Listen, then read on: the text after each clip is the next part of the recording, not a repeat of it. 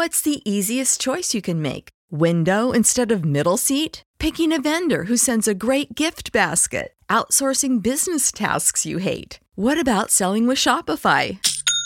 Whether you're selling a little or a lot, Shopify helps you do your thing, however you cha-ching. Shopify is the global commerce platform that helps you sell at every stage of your business. From the launch your online shop stage to the first real life store stage, all the way to the did we just hit a million orders stage. Shopify's there to help you grow. Whether you're selling scented soap or offering outdoor outfits, Shopify helps you sell. Wherever and whatever you're selling, Shopify's got you covered. Sign up for a $1 per month trial period at shopify.com slash try. Go to shopify.com slash try now to grow your business, no matter what stage you're in. Shopify.com slash try.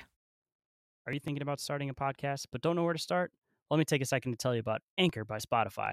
It's the easiest way to make a podcast with everything you need all in one place. Anchor has tools that allow you to record and edit your podcast right from your phone or computer. When hosting on Anchor, you can distribute your podcast across a plethora of listening platforms such as Spotify, Apple Podcasts, Google Podcasts, iHeartRadio, all the big ones. It's everything you need to make a podcast all in one place. And best of all, completely free. If you're thinking about starting a podcast, do yourself a favor and check out anchor.fm or download the app to get started.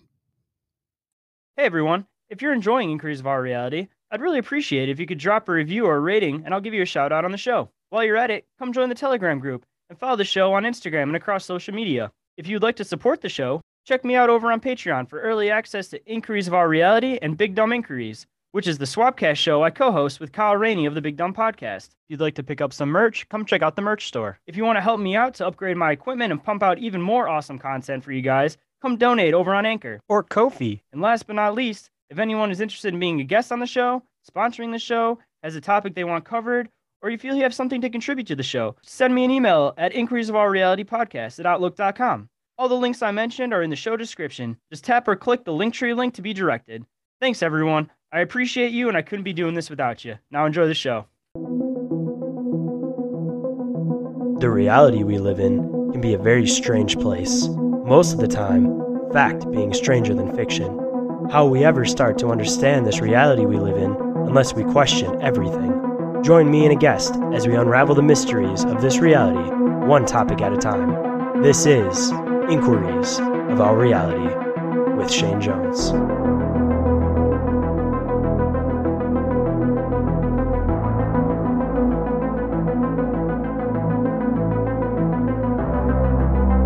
Hello, everyone, and welcome to the now 53rd episode of Inquiries of Our Reality. Today with me, I have Niko from Upstate Unconventional. How's it going, bro? It's going good, man. So Glad- happy to be here. Glad to finally have you on the show after a couple bounce around scheduling conflicts. and then kids, of course, coming from both of us. Oh, dude, kids are always fun when you're podcasting. I've had my son come running down during interviews. I've had my dogs come running down and like knock my laptop over. It it never fails, man. Dude, my uh, uh, daughter's with my, I guess you could say like uh, sister-in-law in a way. But normally, dude, it'll be like 10 minutes into the podcast, and then you'll just see her face slide into the side of the camera, and she'll like disappear real quick. and I won't even notice her. She'll, I'll just be looking at the camera, talking, and then she'll just pop in very slowly and then fade out real quick. mhm. Like she wants to be- say hi, but she doesn't want to be seen. Exactly. Oh yeah. No, my son's popped in a few times. He likes to uh me and him will do like pretend podcasts sometimes and he'll talk about like cryptids and it, it's hilarious. Maybe one day I'll release them. Dude, Like- I was considering doing a podcast with my daughter where I just ask her like conspiratorial questions just to see what the response would be of a kid because I think it'd be a really interesting episode. that honestly might be a brilliant like uh business idea like a just a side series just asking kids like just to see like you know are like conspiracy type parents? Are they like just, to kind of see like how kids think about it in the first place and then like how much influence do parents actually have? Like the other day my son was talking about like how birds are robots and i'm like i know i didn't tell that to him so i'm sure he heard it somewhere but it was just kind of an interesting thing. And then like i don't know this was a couple weeks ago and then i hear on like the master debaters they're talking about like all birds are drones and stuff. I'm like Uh, fuck? It's because your kid's sitting there watching their eyes, watching go bloop bloop bloop, doing that camera adjustment. Mhm.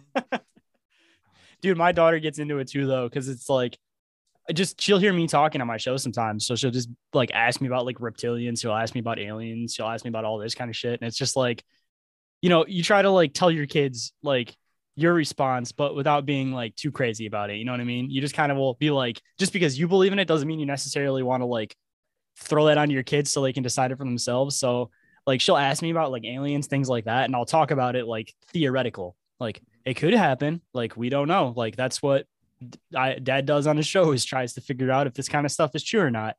And uh yeah, I just gotta like it's it's like piece by piece. And like she's slowly starting to get there without me even wanting to like necessarily do anything. She just kind of hears the concepts and is open to it. And she like sees my bookshelf. She always like pulls down like I have like a secret teaching of all ages, and she'll like pull it down and just look at all the pictures and shit. She thinks the pictures are cool.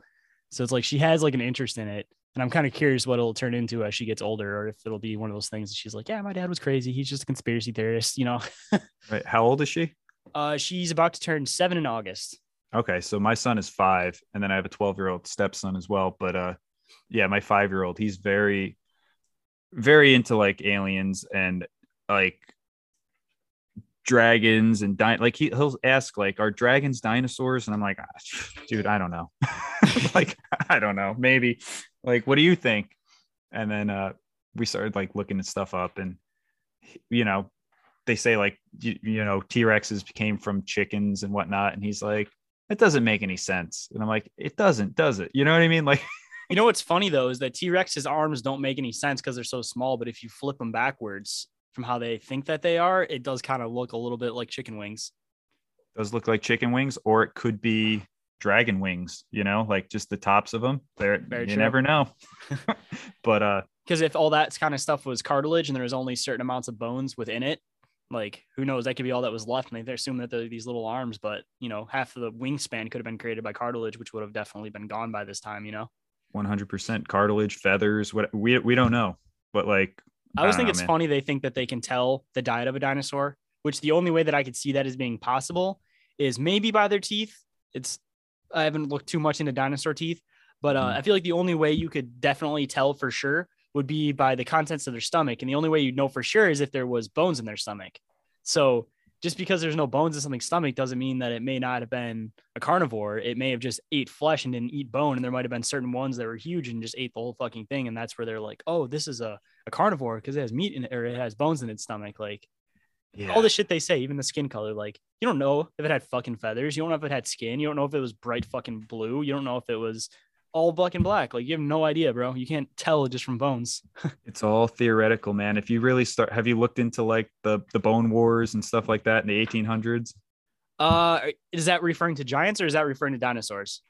It could be both. We don't really know, but there was like I forget his name. Is it Louis Pasteur? Maybe I don't know. I'm not going to say the wrong name, but it's just interesting how like this guy goes to get a grant for finding dinosaur bones, and then he finds dinosaur bones right after he gets all this money, and then they never really find anything full. It's always like a partial bone, and they're able to build this whole gigantic dinosaur from this tiny little fingernail bone that they found.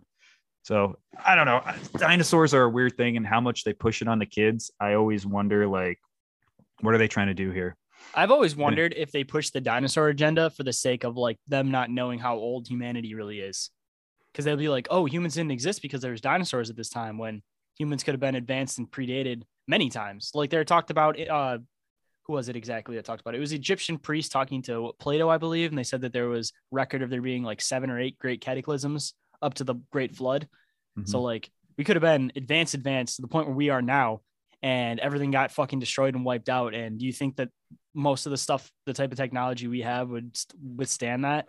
Like you'll just find some pieces and be like, "What the fuck is this? This doesn't make any sense." Because you, it's like trying to deconstruct something you never saw what it started with in the first place. You know? right? And just, I mean, think about how quick a car rusts. You know what I mean? Like, Yeah.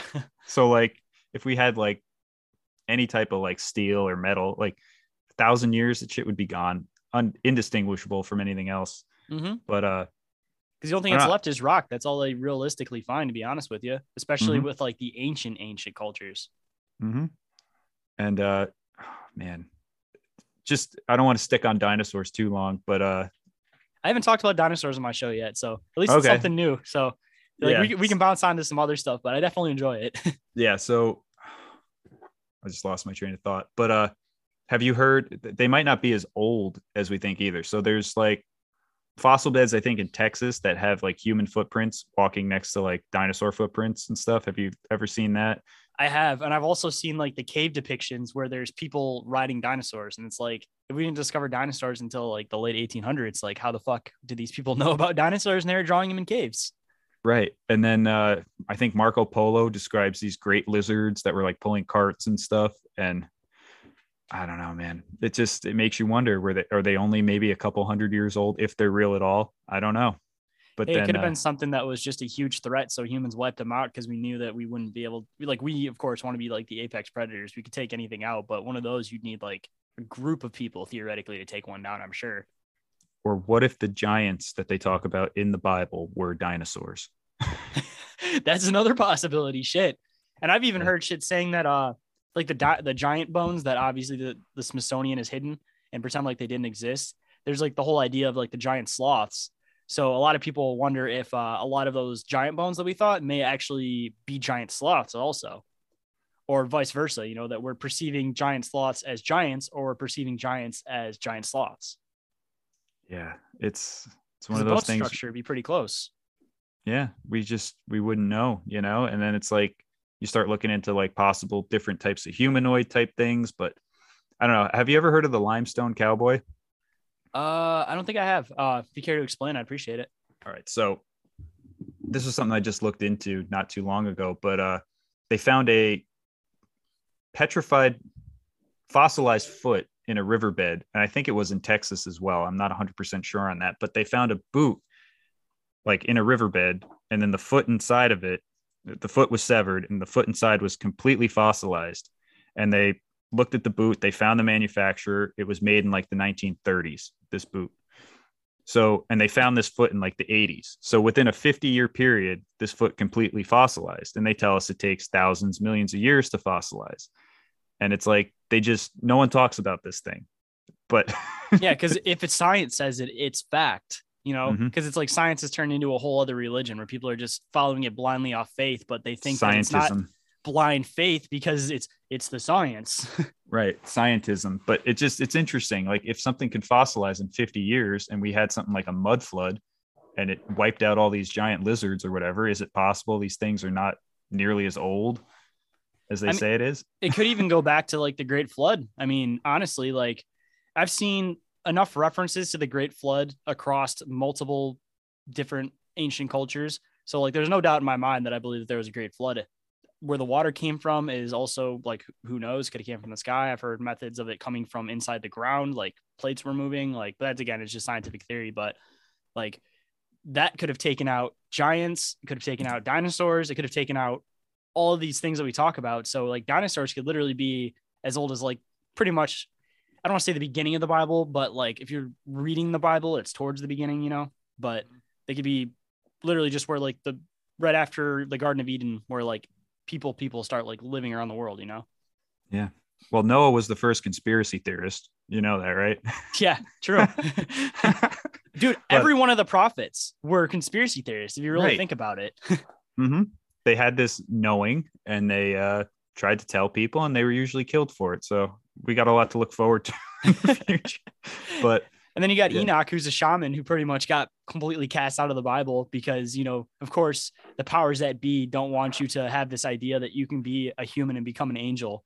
And they also don't want the idea out there of like Nephilim, people having more power than they believe. Like, so of course, they got to pull anything out that makes it so that it doesn't make people feel like they're just a small little piece of something. Like anything that looks like somebody can become something greater than a human, like they have to throw that shit out as quick as possible. Mhm. yeah no i think enoch opened his third eye and ascended to a different dimension like Yeah, because he was the only one in the Bible who never. Well, he's not in the Bible, I guess. Well, he is referenced in the Bible, but he was the only one that got to go to the afterlife without dying. right so it just it makes you wonder it's very interesting and then i don't know with the flood what if the firmament opened up and space is water and it just dumped it all going into that, bro, have you heard the whole theory about the whole like twinkling light through water concept? Mhm. The reason why the stars may look like they're twinkling is because it's the same idea as like when you have a light on the other side of water, how the water movement makes it look like it's twinkling. And then the Mhm. other weird part is they do train astronauts in water. right. Makes you wonder. So I don't have any answers for that, but it, uh, these are just things that kind of keep me up at night and make me think like everything we've been told is a lie. But uh, I don't know. Do you do you think we live in a matrix? I believe that. Okay, so my newest thing that I've been kind of thinking, I guess I'll just kind of share this theory with you because I like thinking of these just like weird, random, deep theories right here and there. Uh, but the newest one that I've been thinking is when people pass, like, have near death experiences, they die and come back. Uh, people report different things, but one of the things they report is that they'll be like in a void, but they'll still feel conscious in that void, right? Mhm. So going back to the beginning of the Bible, how it says that there was a void, and then God pretty much pulled things from the spiritual into the physical. It made me wonder if theoretically, if that's a connection in the Bible between multiverses, that theoretically, if you die and you're in this void space, that you could theoretically learn how to create within that space. So if anybody dies, they could essentially open up and build their own other dimension. Or option two is that maybe there's like how do I describe it? Like the lands what we'd like perceive as like God, so to speak. And they may, it's almost like you, you know, you build a, mi- uh, a map in Minecraft and you're not just going to want to spectate forever. You're going to want to go in the map and fuck around and climb around in the map. So theoretically, you get bored, you're in this void for the, the rest of eternity. You create this world. What's the next thing you're going to do? You're going to try to find a way to go and hang out on it. So like we could all be part of this theoretical person that learned how to create inside the void.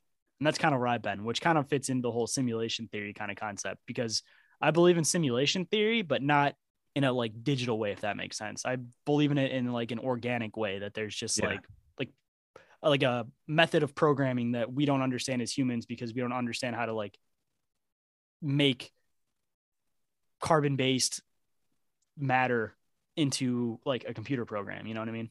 Right. Yeah. No, I used to play a lot of World of Warcraft, and I've always thought that like, because in War- World of Warcraft you have one world, right? But there's multiple different servers, so you Mhm. could you could have a different character on a different server in the same world, but they'll never meet up. It's like multiple different dimensions and stuff. But I always thought like you can make any character and go into this world on whatever server, and I always wondered like, are we like a team like maybe me and you me and my wife like you know what i mean like we have a team and we all decided we're going to play on this server and we get put into these like random characters and now we all have to like meet up at a certain point and see But how th- it that works would explain conflict too, because then it's like we take conflict as something personal, but it could literally just be part of this game. You know what I mean? Because it's like you wouldn't have a Right. fun war game unless you have people creating conflict. You wouldn't have a reason for heroes unless you have a villain. Like right if it wasn't for all the fucked up shit going on in the world, we wouldn't be sitting here doing a podcast. You know, like good things come out of bad things. So you need to have the negative to have the positive, and that's just the law of duality. You know. hmm 100% um it's just interesting but the reason i ask about the matrix is because like and i would definitely agree we do live in some type of organic simulation whether we we're creating it in our own mind or something else created and we're all just a part of that i, I don't know and i'll probably never know but i had an experience happen and i know you didn't hear this story. This happened a little over a month ago now. Uh, me and my wife were at a dunkin donuts drive through all right? And we experienced this like weird glitch in the matrix. So we're sitting in this drive through right? And the car in front of us is just not moving. The line's not moving at all.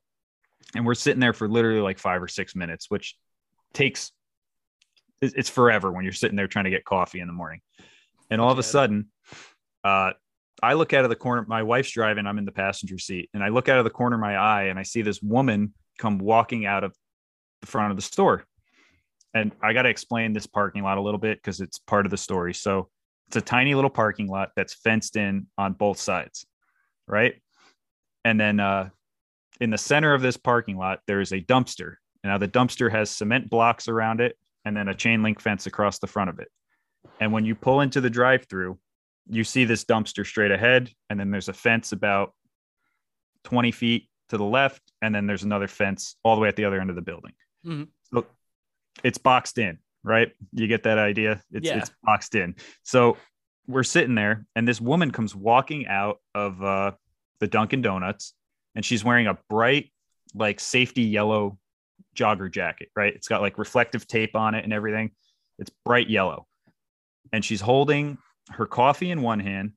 She's got a mask on her like pinky, one of the like medical paper masks, whatever. Mhm. She's holding that on her pinky. And then she's balancing her cell phone on her shoulder. I know the viewers can't see this, but she's holding her cell phone on her shoulder with her chin and like ear, talking into it and like flailing her arms back and forth like this, right? The generic white girl pose. right. She's an older woman though, right? So she's probably like 50s, somewhere in the 50s, maybe 53. I don't know. but uh so she's she's doing that she walks right in front of our car. All right? And we're just sitting in line and she walks in front of our car and walks straight back to the dumpster and is just standing on the side of the dumpster. And we're like, what the hell is this one doing? Like what, what's going on here? And she's just like having an argument on this phone and just acting kind of crazy, but she's holding her phone on her shoulder this whole time and just Mhm. kind of acting bizarre, right? And we're just watching her like this is this is crazy. And then all of a sudden the car in front of us finally moves up. So we look for one second, we look away, we start pulling up and we look back to see what she's doing and she was just completely gone. That's fucking weird. Like just was not there anymore. Like we looked away for 2 3 seconds tops and she just wasn't there. And the reason I tell you that the place is fenced in, there is absolutely no way she could have like sprinted to a car or anything. Like She was in the dumpster. she couldn't get into the dumpster because it's all cemented and fenced off. So it's like, where the hell did this woman go? She just vanished. Like, I got to ask a weird question going with the story. By chance, was it last week, Wednesday, around, let's see, I was at, it was just after lunch. So it was probably around maybe like noon, one o'clock. no, it, this happened probably the beginning of June, like oh, end of May, some- beginning of June. I had it some happened on a Saturday. that's fucking like I had some weird shit happen to me like that recently where I was at work and I'm cleaning rocks because I work for for a cannabis grow. And uh my girlfriend, she works with me. She comes in the garage or she comes in behind me and she walks into the garage. Like I clearly saw her, walked in the garage. I like nodded at her and everything, right? So then I'm cleaning rocks and then literally I shit you fucking not 20 seconds later after I started going to the garage, she comes back through the other door. And I was like, I didn't even like say anything. You're the first person I've said it to, but I was trying to like rationalize it. So I was just like, what the f-? like I just saw her go in there because I looked at her and I nodded. Like it was fucking weird. Talk about glitches in the matrix, bro. Because we had the same interaction, bro. She walked past me and did this little head bob. I was just like, what the fuck? That's weird, man. That's weird. And so, like, there's no way she could have like circled around real quick or anything like that. No, because they're big, heavy grow doors. So it's like I would have heard the door, like because they're pressurized doors. Huh. Like it was Yeah, literally she wouldn't even have had time to walk back. Like I heard her go into the garage and I like saw her go into the garage. And then I like turn back to clean rocks. And as I turn back to clean rocks, I like look to my my left because it's the door's over on this side of me. And uh yeah, she walks back through again, has the same interaction. I'm like, CERN much? Yeah. No, that's it's weird, man. It's weird. But uh speaking of CERN, what are your thoughts on that? So, ah, fuck. How do I word it? Like, I think that the day that they said they started it, they were doing it before that because there's been a lot of like weird things with like art lately. Like the Mona Lisa, it was always a debate. Is she smiling? Is she frowning? And she's clearly smiling now. So that's the weird part about it, which again could just be people fucking around on the internet. Um, it could be like a push towards like the government trying to see what they can and can't manipulate as far as information goes but just like weird little things like that. And then I was reading about this whole story about how the Sphinx's eyes closed for a day, which is really Hmm. fucking weird. And uh, there's like an old pharaoh legend that when the Sphinx closes its eyes, the warriors of the pharaoh are pretty much leaving because there's no hope for the world. Hmm. So also kind of weird, just like little things starting to pop up. But like before we go too far into it, dude, I got um last time CERN was powered up, right? Um, which was actually was that last time? I don't think it was that long ago because it was like 10 years since CERN got operated. But 2012, I think. Yeah, Right. so it was it was after that then. It was like probably like a year or two ago.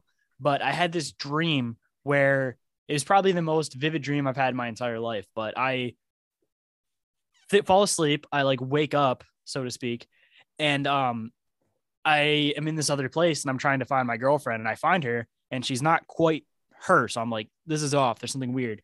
So then I find a place to go to sleep, and then I wake back up, and I'm in another place, and I try to find her, and I find her, but she's not quite her. So it felt like it went on for fucking months, right? Like just weird shit, bro.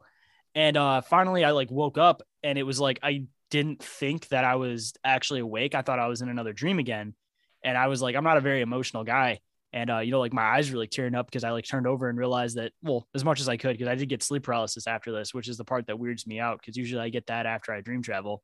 And uh I like kind of like looked my eyes over at her and realized she was there, and like my eyes started tearing up because I felt like I finally came back to like my realm, but just fucking weird story. And then before we get too far away from it, uh, when you're talking about the whole consciousness thing, uh, when I was a teenager, well, I'll start it off by saying that it sounds like a sad story at first, but it has a happy ending. So when you get to the sad part, just know that it has a better ending. But uh, so when I used to do the dream traveling and all that kind of stuff back when I was a kid, uh, I always went to like like I would just pretty much be out of my body and I would see myself sleeping. Like I didn't really go anywhere far or anywhere weird. But there's this one time that I went to this place, and the best way to describe it was like the middle of space, and I was in like a purple nebula, and I wasn't floating, but I also wasn't standing. I was just kind of existing in it. And I thought it was a dream, but then when I woke up, I got sleep paralysis. So that was when I was a teenager. So fast forward to probably about a year and a half, two years ago now. Um, my girlfriend and I were trying to have a second kid, which is my son now. But uh, so we ended up losing the first one after eight weeks because it didn't have a heartbeat. It was a whole hectic thing. Like the miscarriage didn't come out. Like they had to like remove it, things like that. Um, and I was torn up about it, of course, like any father would be. And uh, I had the, this dream where I went to that same exact place, and there was this little boy that looked just like me, and he pretty much said that wasn't a good vessel. I'll see you on the next one. And then I woke up and I got sleep sleep paralysis directly after. So now I figure out like a couple weeks later that she's pregnant again. And then I come to find out it's a boy. So now he's six months old now. And in that dream, the boy was probably like six or seven years old. So I'm trying to, like, it's vivid, stuck in my head. So I'm trying to uh, remember it so that when he gets to that age, I can start connecting things and realize if like I saw him before he was here. And then it would kind of connect into kind of what you were saying about the whole consciousness thing and just like almost like consciousness recycling possibility, you know? Yeah, man, that's that's intense. That's it's really interesting too. Like my wife was telling me just a couple days ago how like she used to have uh dreams about this this man, right? This young man. And uh she didn't know who it was. Like it, just like this person that was like in her life and then like she was just like looking at our son one day and was like it, it's him like I, I know what he's going to look like when he's older. So it's kind of similar. Like she's like, I want to see if it's him. Dude, from it's these, so far like, lined up. I don't know about mm-hmm. her, but it's like my son has brown eyes. Like he started to look just like me. It's fucking weird, dude. it's, I mean, I, I believe 100% that I've known my son like in another life or another reality or whatever you want to call it. But like, I just, like we just knew he was going to be like a little shit even when he was like in the womb. And mm-hmm. like he's just he's he's amazing. But like yeah it's i don't know man. He definitely we, we've definitely met before if that makes any sense. Like no, I, I definitely just... feel that way with my kids too. Mm-hmm. and especially with like him because of that dream. And uh, like when i talked to whitney about it she kind of has this idea that it may be possibly like a birthplace of like consciousness is how she kind of described it or like a place where consciousness goes before it gets recycled, possibly. But just kind of entertaining the idea. But yeah, just the weirdness of the fact that I saw the same place twice also kind of adds more to the story. And then the sleep paralysis directly after both times. Yeah. So we'll dive into sleep paralysis, but the reoccurring place in a dream, um, I've been told that like, you know, that's like your kind of home base where you go. Like I have this school building office i don't know what it is it's like a castle with red rugs and different rooms and stuff that i frequent in dreams probably like once a month and sometimes I remember them, sometimes I don't. But I when I'm in there, I know the place. You know what I mean? hmm And I I wonder if that like nebula place is somewhere that you've kind of created or uh a place you travel to, or it could be a real I'm not saying you made it up or whatever. I'm saying like this could be your place that's like your where you go for home base or whatever. I mean, that's possible because like when I'm there, it's not like like it would sound like it would be like a scary, ominous feeling, but it's like it almost feels like warm and like comfortable. And I may have seen this place more than I've said, but uh like most of the time I don't remember my dreams. Like I'll still sporadically get sleep paralysis and it's just like I know that I went somewhere, but I don't know where I went. Mhm. So it's definitely possible that I've seen this place more often, but for sure vivid I can 100% remember. I've been there twice and it was the same exact place. interesting. And the fact that it's kind of like a nebula, uh, it's almost like a womb in a sense, you know? Yeah, exactly. So yeah, that's really interesting. and it has like Uh, a purple color to it too. I I've been meaning to ask people if purple is symbolic of anything like that, but Well, it's your crown chakra. It's uh, you know, purple's a cool color. but uh, yeah, that's it's really interesting, man. Like, I, I guarantee that you've been there more than two times. oh for you know, sure. you probably just don't remember it. But uh, yeah, it's that's a cool one, and uh, it, it when you get stuff like that, it's like I wish I had like the artistic talent to like draw out exactly what I saw in a Dude, dream. Me too, because like I'm not like I found plate like pictures that are close to it, but I haven't found anything that's like exactly what it is. Like it's one of those dreams that's so vivid that I guarantee you, if I tried to, if I was a good drawer, I could draw out the stars and where they're sitting, or at least a little area of them. Um, and off that, maybe I could theoretically kind of figure out where it could possibly be or what constellation it might be here, you know? Right. And and two, like if you could recapture your son's face in it, you know what I mean? Yeah. I'd like draw it and then show him when he's like six or seven years old and be like, I had a dream before you were born, and like this is what I drew.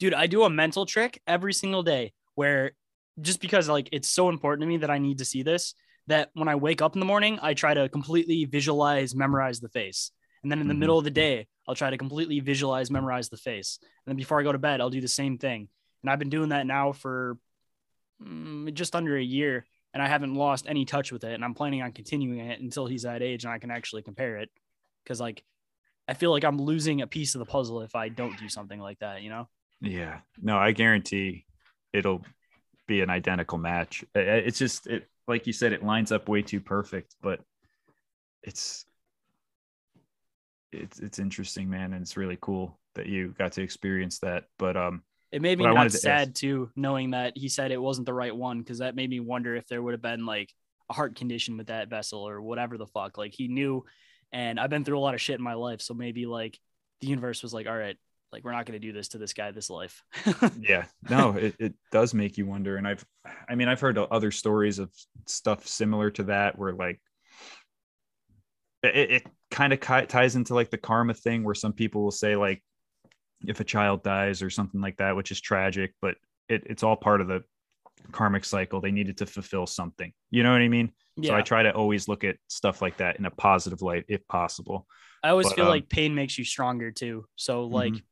it was a really messed up situation at the time, but of course, like I feel like I've come out way more level headed because of it, you know?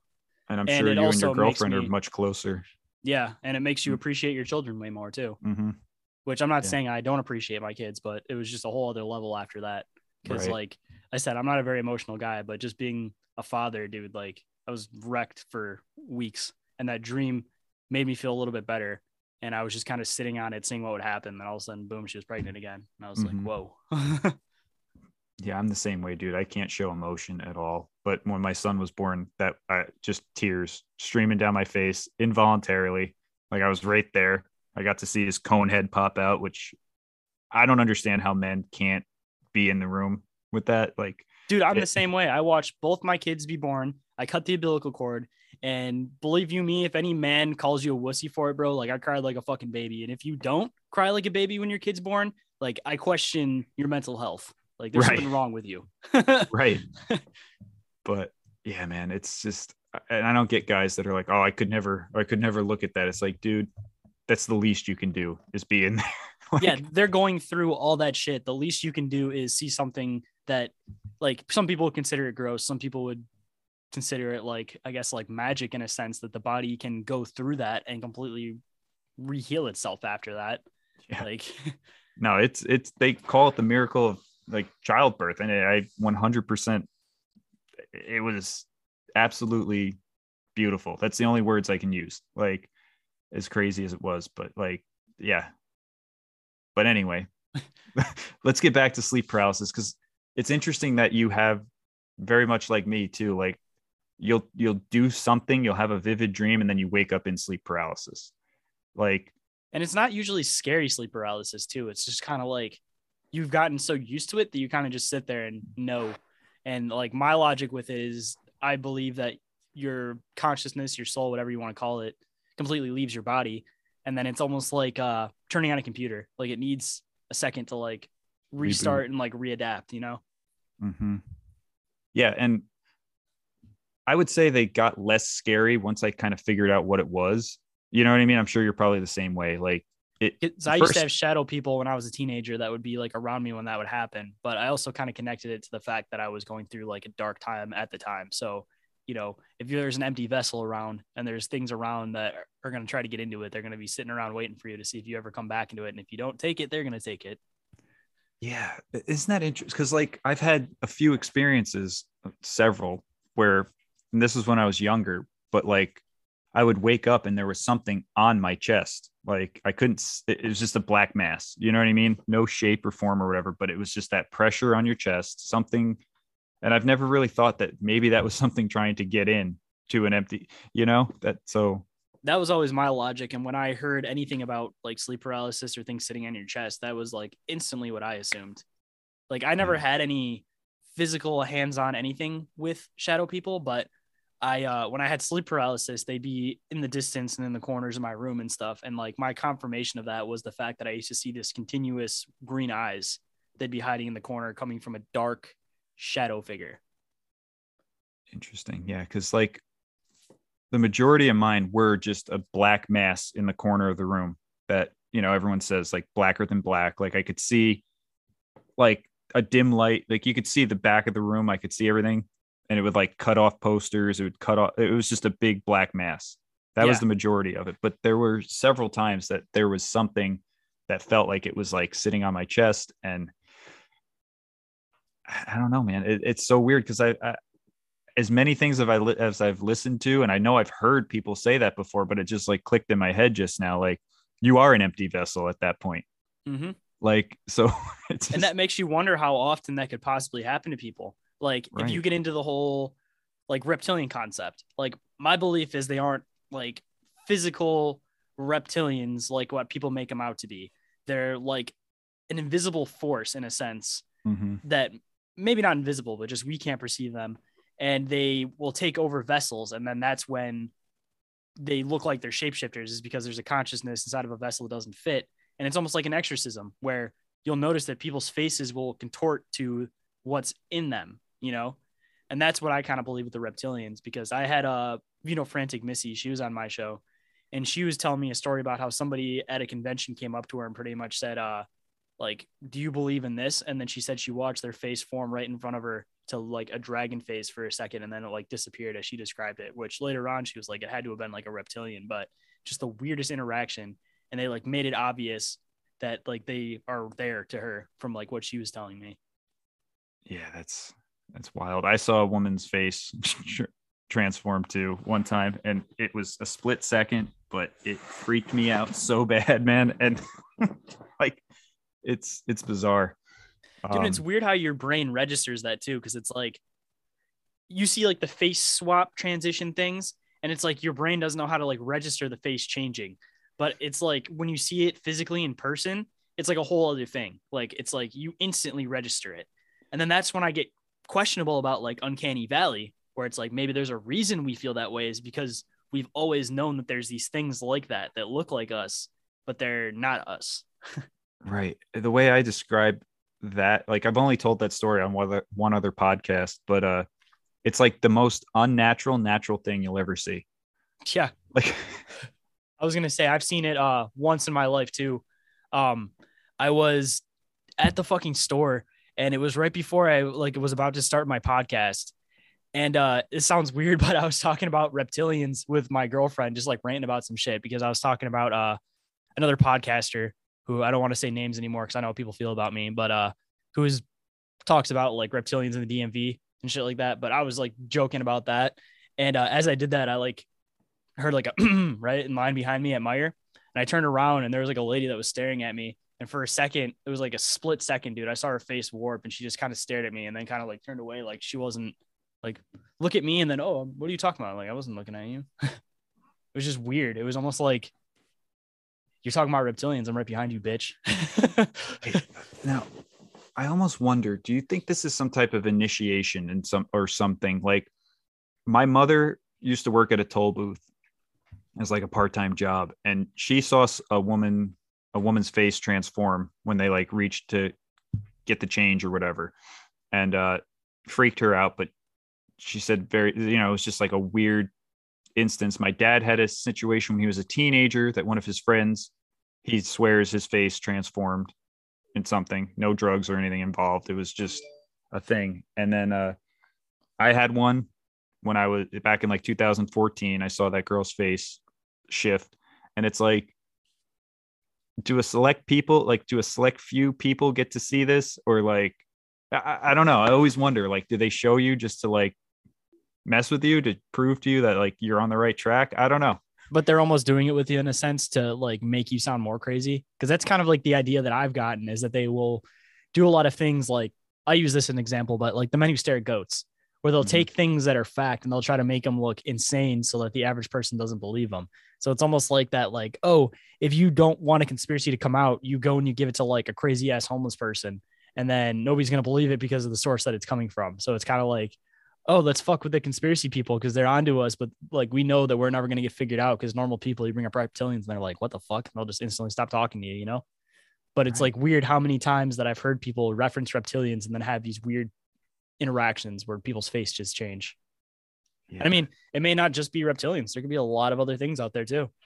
Well, right. Like, I mean, I guess I'll just tell this story. Um, there was a girl I was like dating at the time, and I went, you know, we were hanging out till like 11 o'clock at night at her house and walked outside and there was just like a little light above the door. Right. And, mm-hmm. uh, that was the only light there. And I went to kiss her goodbye. And when she looked up at me, it was like not her face. It was just this, like, it wasn't a reptilian face. It was like, I don't almost like a shrunken head. Like it was just like scrunched up, like just this wrinkled, gremlin looking face. Like, do you know hap- who uh, Dave Emmons is? No, he's a UFO researcher. He, I had him on my show yesterday. He was talking about um, basically aliens, like using human vessels to be able to be here. And he pretty much said something along the lines of like, they've been doing this for so long that they're really good at it. And as soon as somebody slightly gets figured out, they'll pull them off and they won't let them be here and he was describing the story about like I'll, I'll have to send you his book after the show but uh definitely a very interesting character with a lot of interesting stories but he makes the connection with that too about like aliens and not just reptilians which i guess would still be kind of an alien also using human vessels in order to like be here because obviously they wouldn't be able to just be walking around how they look here or maybe yeah. they're from a whole other level of like consciousness or dimension or whatever you want to call it and they can't physically manifest themselves like how we would phys- or like physically here and like manifested, you know?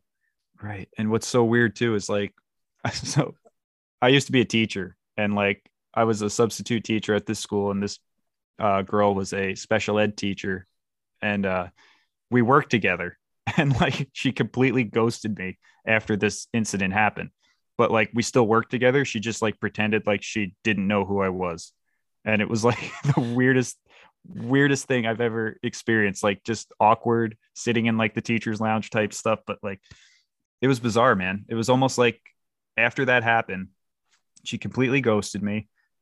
And then like just almost like her memory might have been erased or whatever. Like just did not ever talk to me ever again. And then the next year she got a job at a different school. Do you think that she was something and like knew that you were like thinking that she was? So maybe she just tried to do that like peace I'm out, bitch. yeah, I don't know, man. It was so because like when it happened, I saw her the shifted face and I like jumped back a little bit and then it went back to normal. And I was like, okay, goodbye. Do you think it's like one of those things where it's like, say they have to like hold what they're doing, and at certain times they're just kind of like, oh, I need a breath, and it'll like show for a second, and then they'll pull it back. Like, as weird as that sounds, or do you think it is something like you're saying where that's like they'll purposely do it almost as like an initiation just to like see if they can do it, you know? Yeah, I don't know. The only because like my it went through my head a million times. Like, was it just like a bad lighting situation? You know what I mean? I'm like trying to think of logical stuff. Like, was it just a weird light angle? But it's like, no, because it was a different, like, the size of her face was different than what it was. Like, I don't care how dark or weird a shadow is, like, it's not going to shrink facial features and like wrinkle skin and stuff. Like, it was weird, man. Yeah, dude. Fucking and honestly, dude, I feel like if there was anything like that, why wouldn't it be at schools? Because that's how you'd be manipulating the youth into your agenda and your, you know, programming. And as far as like, I don't know how you side with the whole thing, but like the whole like woke agenda in school, I feel has a lot of uh malicious intention behind it. And who better to push it out than a bunch of reptilians disguised as teachers? well, there's a reason I'm not a teacher anymore. so, and it's because I did not agree with any of the bullshit that they were pushing. Like that's a whole nother podcast in of itself. But basically, like I had to take points off of kids' essays if they disagreed with what they their example of a good essay was. You know what I mean? Yeah, because like they want everybody to think one certain way and they don't take into consideration that everybody thinks differently and they try to make it so everybody thinks the same way. Mm-hmm. And then they section out the kids who have the ability to lead over other people. And those are the ones that they'll push up. Mm-hmm. And just an example. So, like everything, I was teaching seventh grade English in 2015. So, like, they were still calling it global warming back then. And every like state test, the article was all about like global warming. Everything was like that. And they would give examples of, uh, you know, good essays, whatever. Mm-hmm. And it was like anything that like disagreed that global warming was a problem, the highest it could get out of four was a 3.5. Like you could not give them a four if they did not at least acknowledge that global warming was a threat. See, that's like some shit that parents don't know about, but it's literally programming the thinking of kids. Yeah. Because they want to get 100% because they want to be good little automatons and follow what their their uh society is telling them to do.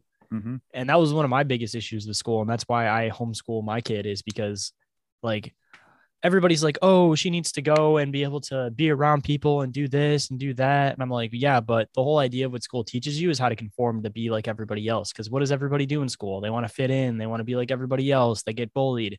And I was like, I want my daughter to have the ability to become completely her own person. And once she has that ability, like maybe I'll change my mind down the road when I feel like she has the ability to like think for herself before getting thrown into that situation. But as far as I'm concerned, at six and seven, that's when kids are developing their method of thinking. So like I don't want my daughter anywhere near that while she's developing her method of thinking. I agree 100%, man. And like, because there was one day, bro, I fucking came to look at what she was doing on the computer, like, because she was, I would do like work with her afterwards, but there was like a two hour period where she'd like talk to a teacher on the screen and they were uh, doing some learning about gay pride parades. And my daughter's in fucking kindergarten, bro. I walked up and I shut down the laptop. I'm like, "You're done." Mm-hmm. No, like, we're, not, we're, not, doing that. It's ridiculous, man. And like my five year old too was like asking the other day, like, "Can boys marry boys?" And I'm like, "Don't worry about that right now. Like, I'm not anti-gay or anything like that. I, but like, my whole thing is exactly I want to verify for the listeners. I'm not anti anybody living their life how they choose to live it, but I'm anti people pushing their agenda on other people's kids. 100%. 100%, man. And yeah, it's just I don't know. We'll see how New York decides to go in the next few months, but like my son's starting kindergarten if I have to homeschool him for obvious reasons cuz he's not getting certain things to go to school. But uh so if we have to homeschool him, we will, but we're gonna see see how it all goes, you know? Yeah. And then but, I uh, mean, uh, I don't know how your state is, but like I would pick up my nephew from school and it was like half the school was wearing masks still.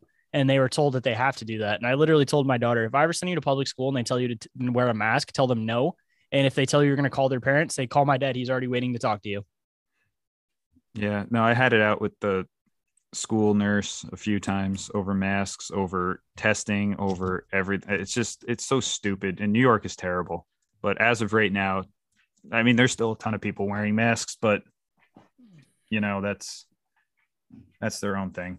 like, hey, that's where I'm at. I'm not gonna shit on you for wearing a mask, but I know that you're more than likely a person that I probably will never have a uh, normal conversation with. Like exactly. you're too far gone, and there's probably no point in me having a conversation with you because you're just gonna get pissed off if I start talking. yeah it, it's you can't you can't save them all and you know there's that saying that like everyone's talking about like you can't wake up the sheep you got to wake up the other lions and that's that's where i stand on that so i don't even get into it anymore just do you you know do That's you. where I, I ended up with my podcast is that it was like I first started it like I need to get this information out to people, and then it kind of became like a lot of people say where it's like I'm putting out the information for people that want it, but I'm Mhm. not gonna sit here and talk to I'm blue in the face for people that don't want to hear what I have to say anymore. So instead of ranting about conspiracies and stuff to people in my normal life, I started my podcast. yeah so let's get back to sleep paralysis because that's that's a interesting topic that i just yeah so with sleep paralysis man like something i was like kind of just thinking of too is like spiritual discernment too with sleep paralysis right? So like a lot of people will tell you that like it's it's your own inner demons which i i do believe you know like a lot of the shadow things were probably um anxiety fear things of that nature. Um, as i got older probably alcohol and other substances that i was using that were Uh, causing it but I was gonna uh, say same with me when I was a teenager. It was primarily alcohol, so I do definitely think that there's a tie with these dark things being around you and you're a sleep dream traveler, whatever you want to call it, and Mhm. having those dark emotions around you, like from drinking and stuff. Yeah, and like I, I would definitely say it's 100% related or drinking doesn't help it because like I quit drinking in 2016 and I've only had a few sleep paralysis things since then. You know, And, what's uh, funny is kind of the same with me. So another thing that we share, uh, like, is I got so bad with it that I almost lost my family, cleaned myself up, and that's when uh most of my dreams kind of stopped. When did you get sober? Uh, let's see. It's probably going on about. Let's see. I've been in my current company for three years. The other one with that for two. Probably going on like five years ago or so now. Okay. Yeah, I was October 2016. So I think I'm coming up on 6 years now. But uh Still about the same time too. That's also kind of weird, right? it's it's odd man i'm telling as we go we'll probably find more and more uh synchronicities and stuff because it, it just always works out that way but with the spiritual discernment and uh kind of going with like your intuition too like i'm sorry i'm all over the place but i had a weird ass experience with intuition right Mhm. the other day and we were talking about like tarot cards and things like that but i i'm in the middle of moving right now and I bought a table off of Facebook Marketplace. I had to go back on Facebook after having it deactivated for like six years because I was looking for a table. And I found a table for like 50 bucks and it's like in good shape and everything. I was like, cool. And uh, I messaged the guy and he, it's only like, you know, 10 minutes down the street from me or whatever, but was very vague, was just like, oh, I'm in this, this development.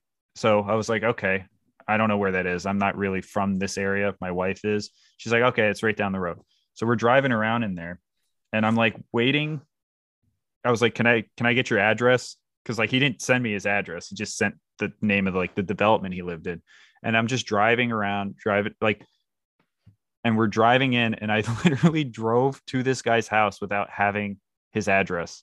And then he texted me the address and like I was I drove past his house, but I I drove on the road just like not knowing where to it's it was just a weird It was like an. Akashic record connection, or theoretically something along the lines of like when people have deja vu type moments like that.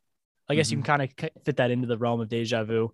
Um, I wonder if there's okay, so there's one reality, and then when you have those weird moments where it's like you can see something happening, and then you're like, okay, I'm gonna take this path instead. Like maybe that's where there's like a split where like two dimensions be, it becomes created from that.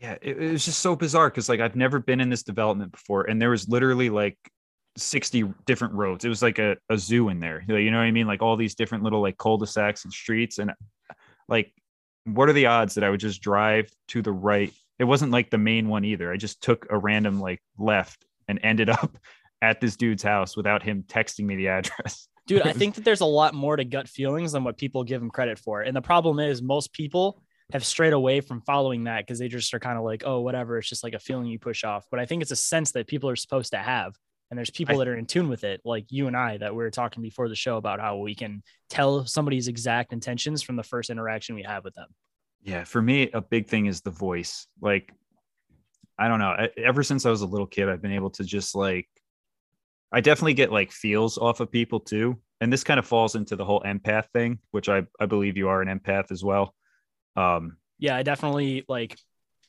take in things from people around me and i feel the same emotions as them. But I'm also mm-hmm. one of those people who's been through a lot of shit through my life. So it's like I feel them, but on the outside, I just look like I'm just a cold person sometimes. You know? Yeah.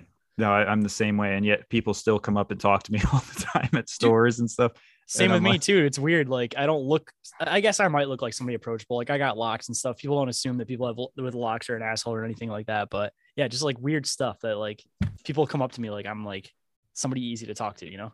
it's same with me. Like I don't like I have a big beard now. My hair is getting long. I don't smile. I don't give off any like warm emotions or anything. And yet people just come up to me and talk to me all the time at stores. And I'm like, okay, whatever. But you seem uh, to be like me, where the only time you smile is when you're laughing. Cause that's like the only time my girlfriend can get pictures of me. So she always sneaks up and tries to get pictures of me. And like when I'm laughing, cause if I try to smile, bro, I look like a fucking psychopath. Same with me, man. Same with me.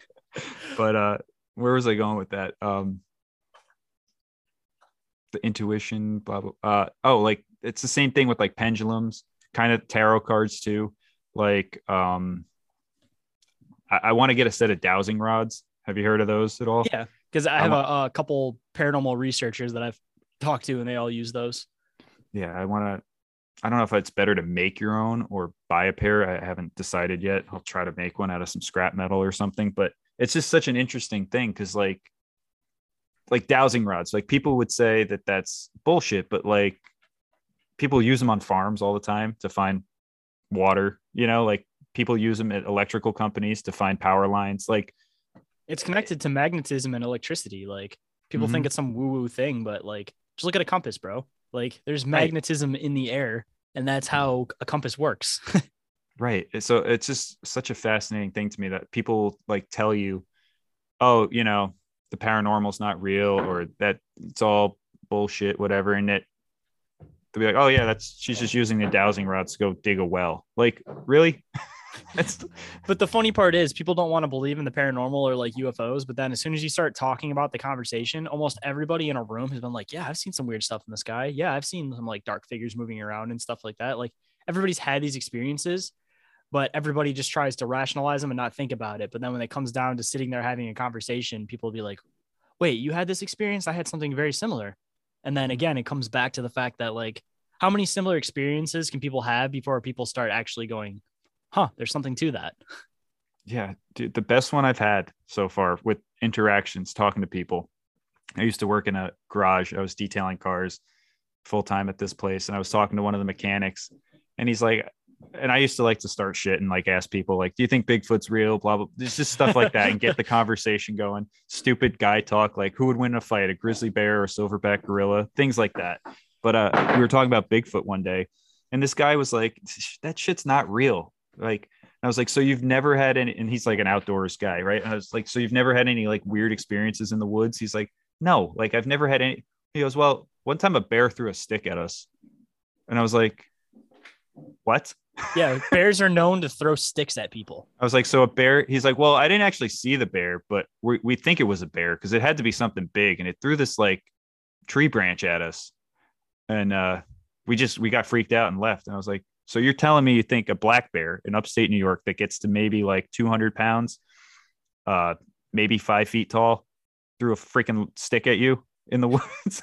that sounds like intention behind it. Like if Bigfoots yeah. are around, I don't think that there's some type of like primitive animal. Like there's some sort of intelligence to them. So like that's a good way to be like, get the fuck out of my area. Cause anybody that's in the woods, it gets a stick thrown at them. They're like, fuck, bro. Like, what the hell? Let's get out of here. Yeah, I I've never heard of any animals, especially animals that don't have like opposable thumbs throwing sticks, but could be wrong. Could have been something that fell out of a tree, but either way, though, it's still like stuff that people instantly rationalize without taking everything into consideration. yeah, it's I don't know. I'm, I'm starting to believe Bigfoot is some type of interdimensional spirit type thing. See, I uh I had somebody on my show recently that was talking about Yowie, um, Mhm. which if listeners aren't familiar, that's basically like the Australian Bigfoot, but they have more ties than any other like Bigfoot species, I guess you could say, because of course I kind of consider Yetis, all those kind of things as being all in the same family. Um, but just there's so many stories that came from Australia, it's ridiculous. Like I had this one dude on my show who's a very close good friend, and he was sending me almost every time he goes in the woods, bro, in a certain area, he sends me pictures of his foot in a giant footprint. And he's like, found another one, found another one, found another one. And in this specific area, I don't remember who the researcher was, but it was a big name. I'll have to, for all the listeners that haven't, that are curious, you can go back and listen to that show. It's the, you'll see it. It's called uh, Yowie Encounters and Aboriginal Legends. Um, but uh, he, uh, basically the, the the idea of the story was that there's these people that came to a certain area trying to do some research on Bigfoots, and somebody ended up getting hurt, and um, they pretty much said, "All right, we're gonna go get help. Like you just stay here with the tent, all that kind of shit, right?" So when they came back to get him, there was a bloody fucking mess, and everything was gone.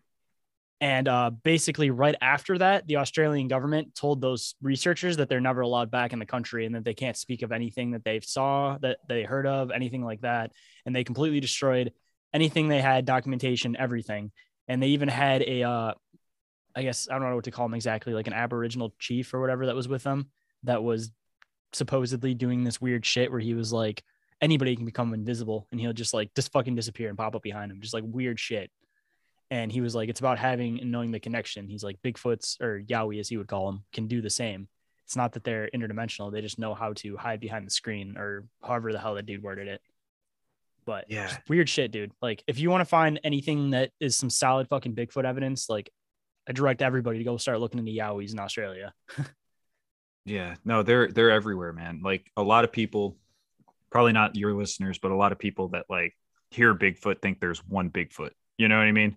Yeah, and it's like one creature. But now I there's so many stories of families too and people interacting with families there's like direct stories from families where they said that they like saw their children playing with a fucking child bigfoot Mhm. like just playing in the fucking yard because kids aren't judgmental they don't know they just something comes up to them and starts playing with them they're like okay yeah let's throw the stick back and forth you know right. but uh I've had a few that I I'm not going to say 100% that they're Bigfoot experiences, but I'm 99.9% sure it's a Bigfoot.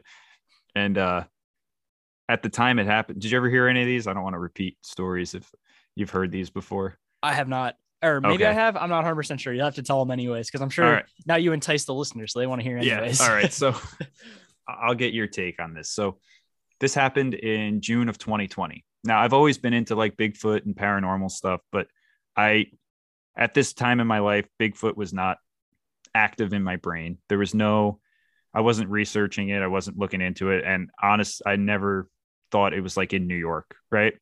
So kind of like a West Coast type thing. And always liked the idea of it, but just didn't think of it and uh, me and my my family, my wife and my son, were hiking one day on this trail, and we kind of went.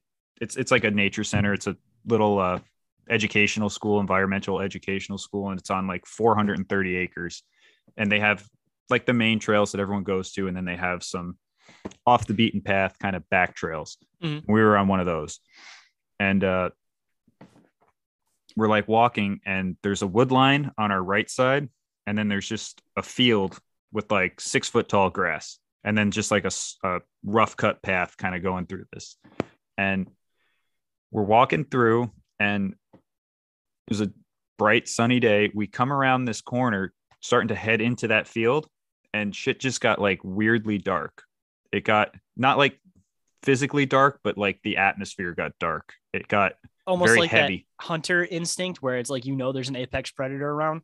Yeah, it was like Everything's silent. the noise stopped. It was just very weird. Like I can't explain it other than I was just on high alert, right? My son was like three years old at the time. He was running in front of us, and just instinctually, I picked him up and uh, we started walking. My wife was freaked out. She was right behind me, Was she feeling the same thing too? feeling the same thing. She was like, something's weird here. And uh, I was like, all right. Like I knew something was off. And we started walking a little bit onto this trail and we heard something kind of shuffle in the woods beside us. Didn't see anything. Something just kind of moved. We heard some sticks and stuff rustling. And I was like, then I was on high alert and I was like, all right, something, something's in the woods. And I'm not thinking Bigfoot or anything. I'm just thinking some kind of animal.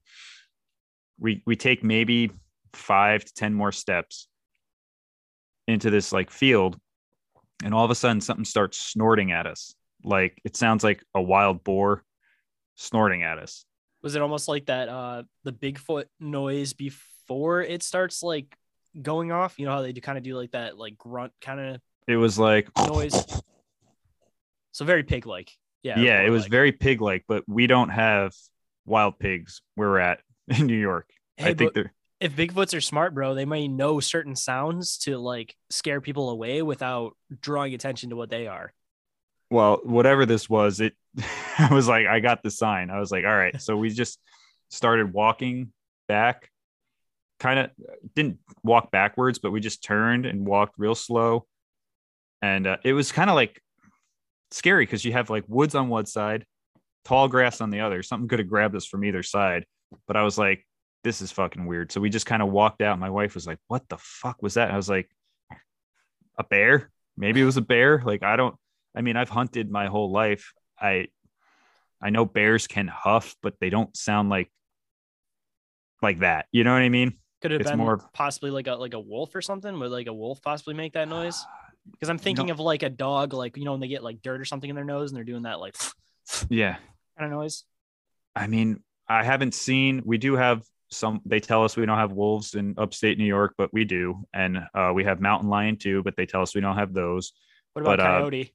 It could have been a coyote, possibly, but it was in the middle of the day. Coyotes typically aren't out in the middle of the day. Yeah, and they try to avoid people as much as they can too. Like if they heard you coming, they would probably take off before they sit there and try to like stand their ground. Right. And same with a bear. Like a bear's not going to be out at one, two o'clock in the afternoon, typically, you know? And Mhm. then uh the only other thing it could have been would be like a buck, an aggressive buck, kind of making that anybody's noise. seen those, that shit's fucking scary. Oh yeah. Yeah. No. Uh moose, like people are afraid of bears and stuff. Like I'd be more terrified to run into a moose or like my dad actually got my dad was bow hunting one time total side story, but like my dad was bow hunting and he shot like a six point deer with the arrow, went up to it, went to pull the arrow out, and the thing wasn't dead. And it jumped up, charged him, pinned him up against the tree. The antler went through his uh, hand and Holy popped out of his wrist. Ah, And like he had to he had to stab it to death with his knife. that's like a whole other level of hunting, bro. That's like it was some serious fucked up shit. that's some like adrenaline kick right there, bro. Like uh holy yeah. shit. So uh, my dad has that deer mounted on his wall, and he has a little stupid sign underneath that says like "Beware of attack deer." the joke But- only he gets. right, but uh, he's still got a scar, and like it's fucking wild. But yeah, so it could have been a buck, but like I'm telling you, I've been near deer. I've I've seen them die. I've hunted them. I've been around them in the rut and stuff. Like you don't get that ominous feeling. Like I wouldn't fuck with a deer, obviously, but like you just don't get that. Like this was like high alert. Like something was wrong. Like get the fuck out of this situation as soon as possible, type thing. Do you know what's funny is that you mentioned that about New York, and I have a listener that uh usually talks to me on Facebook. His name's Brian. Uh, shout out to you, Brian, because I know you're probably listening to this. But uh, he always talks about how I believe it's he's in New York, but he goes in this specific area in the woods, and it's known for a lot of like weird happenings. And he claims that he's seen Bigfoot and different things like that in New York too. So it's like I'm curious if these areas are similar, the one that you experience in the area that he goes to. I don't know exactly what it's called, but uh, it has like those box looking things that are meant for being able to like camp on the side of the trail. I, I don't remember what they're called. They don't have them in Michigan. hmm. I don't know. Afterwards, tell me if you know where he's at. Do you know where he is in upstate New York or I'll have to look back through the messages. So yeah, Mhm. I'll let you know after the show. Yeah. But but uh so anyway, at that time, Bigfoot was not on my mind or anything like that. And I had another weird experience where we were driving. This is probably like 3 miles from where this nature trail is, right? It's a back road. Uh this happened in 2019. Uh, I was driving my son around. I had to drive him around so he'd fall asleep, and he'd always fall asleep on this one back, like creepy ass country road.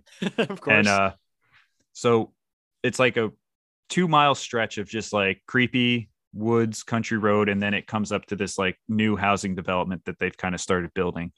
And uh, we get to this point, and it, there's weird, always like weird feelings on this road. And I'm driving, and all of a sudden I see two eyes standing. This is in 2019, again, not thinking anything like this at all.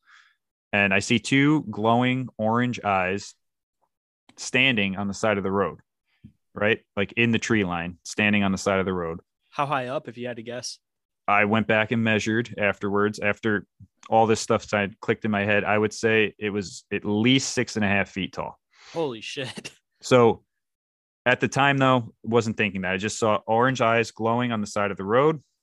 And then I drove up. I hit the brakes because I didn't know if an animal was going to jump out or whatever. We do have black bear all the time up here. Their eyes do kind of glow that like greenish, sometimes orangey thing. So I thought it was a bear standing on the side of the road.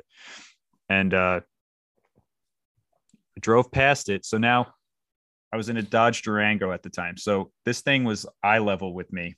Like I could see it through the windshield, the eyes, Mhm. and then it was kind of like in a little bit bit of a ditch on the side, standing up, and then it dropped down to all fours, stood there for like a second, and then just darted like super fast, just darted into the woods. Do you have like and- dogman cases in New York?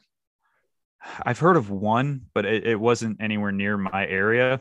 But uh, Because the it's height possible. and then the four legs thing almost reminds me of like a dogman thing, just because uh I don't know, maybe there is cases with Bigfoot running on all fours, but I don't know. I feel like that's more of like a dogman trait, possibly. I I thought so too, but uh, after listening to Sasquatch Chronicles, which I'll get back to in a second, I've heard a lot of cases of them dropping to all fours and running. But it's uh, it's it was just interesting because when I the the headlights hit these eyes right, and they were glowing, and then I slowly started driving past it right, and as so now I see it in my windshield, and then as I'm driving up, I see the passenger side. I'm crossing it the headlights are no longer hitting the eyes and they were still glowing, which was kind of weird. It's definitely weird. So, and I'm thinking like at the time, maybe it was just like a weird reflection, whatever, but then it just darted. I didn't see any shape of it. I just saw the eyes and then it darted into the tree line. And then I've gone back several times to this place just to kind of measure. Now they're like building stuff there. And, uh, yeah, it had to be at least six and a half feet tall, standing where it was.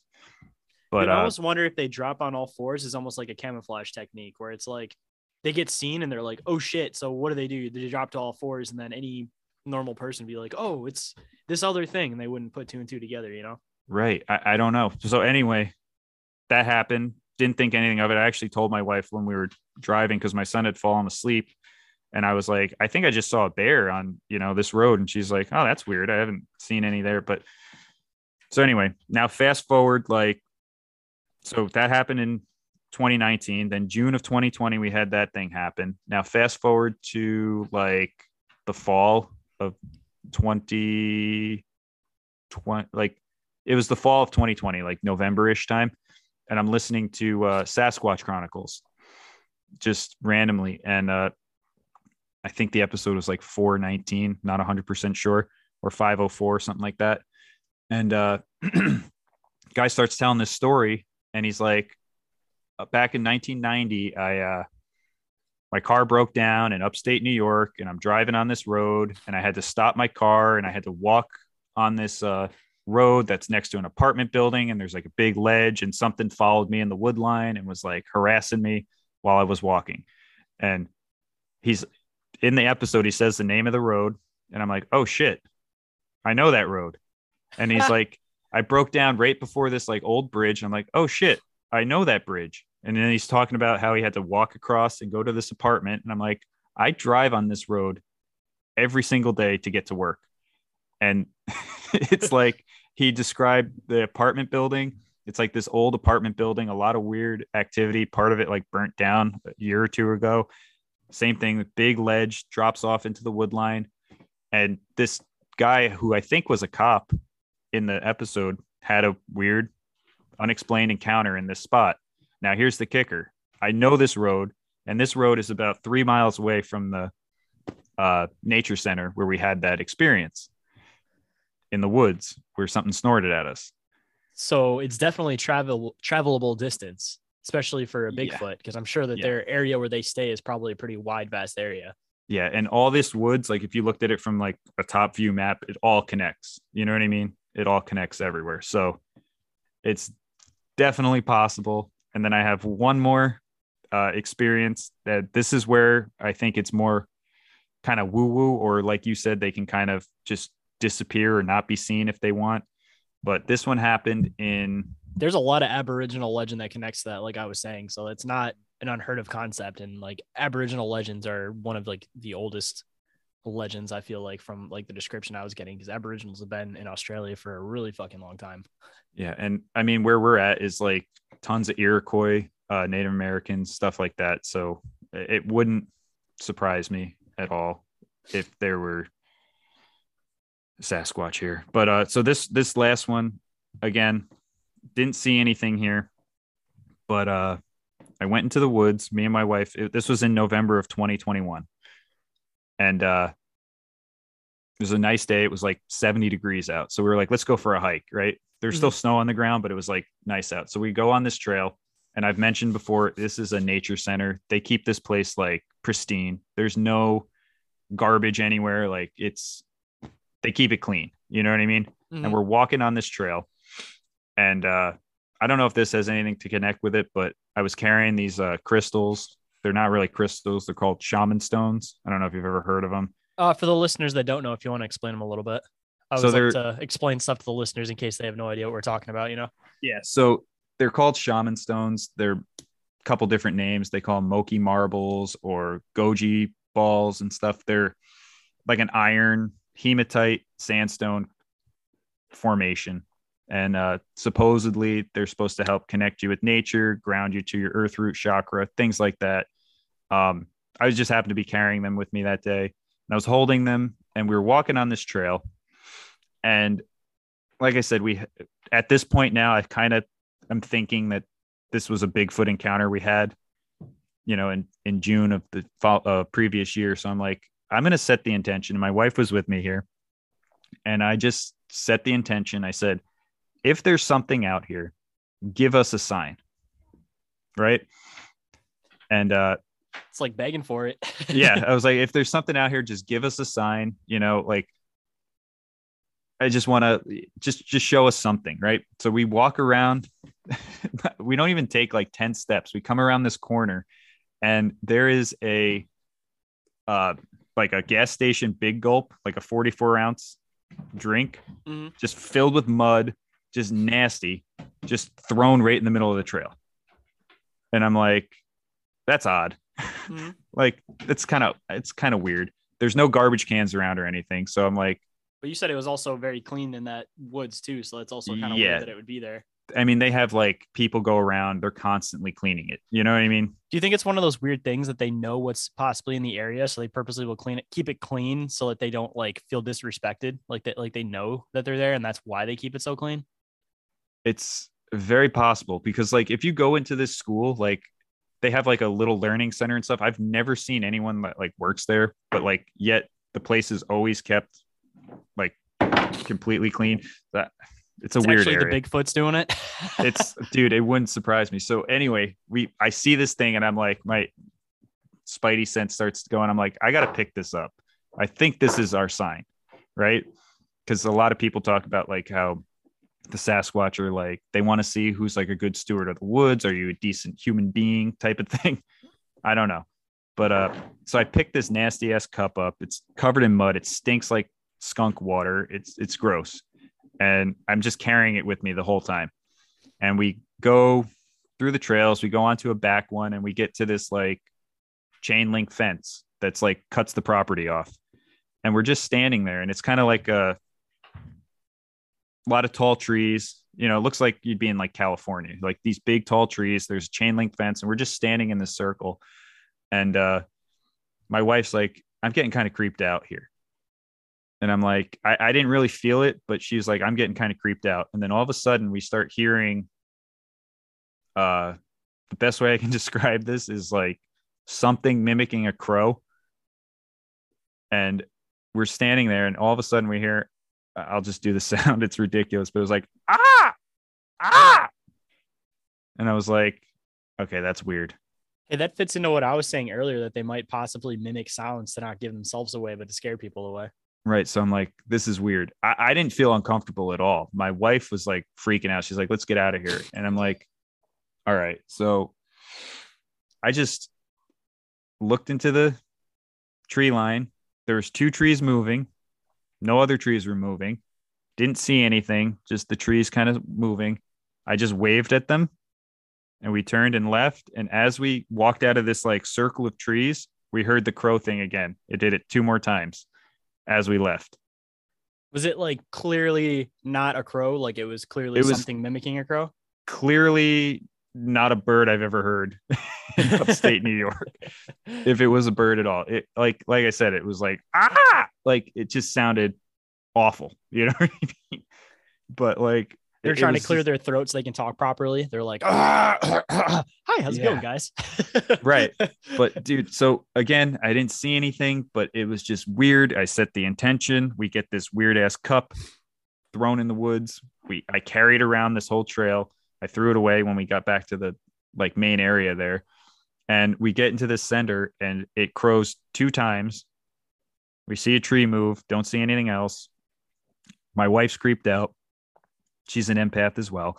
And uh, we walk out of there and it crows again. So it was just like this weird. I don't know. To me, it, it felt like something was communicating with us, you know, like and whether honestly, or not it's one of those things too that I feel like people that have a connection, they will continuously have a connection. So like just the fact that you've been in that specific area and you've had experiences happen just kind of like furthers the fact that it could be something that is aware that you're aware of it in a sense, you know, and almost yeah. like it's testing you just to kind of like see what it can and can't do almost, you know? Right. And to me, it was like, I, I, if you're going to ask me just like my honest opinion, I, I think they threw this cup there to just be like, is this a decent human being? Is he going to pick this garbage up? like, or is he just going to leave it? Like, and so that, that's what I got from it. I haven't done any uh, further testing. I would like to soon to go back I want to go by myself though and just see. I wish you could anything. like DNA test and you could have like kept the mud from the cup to see if there's any type of like weird shit on it. Oh, but it was nasty, dude. From what you're saying, yeah. it, it definitely fits though, because the Aboriginal legends about Yowie refer to them as being like protectors of like the woods and like of the natural environment. So I mean, that would definitely fit in with Aboriginal legends if they were trying to like test you with like a cup, you know.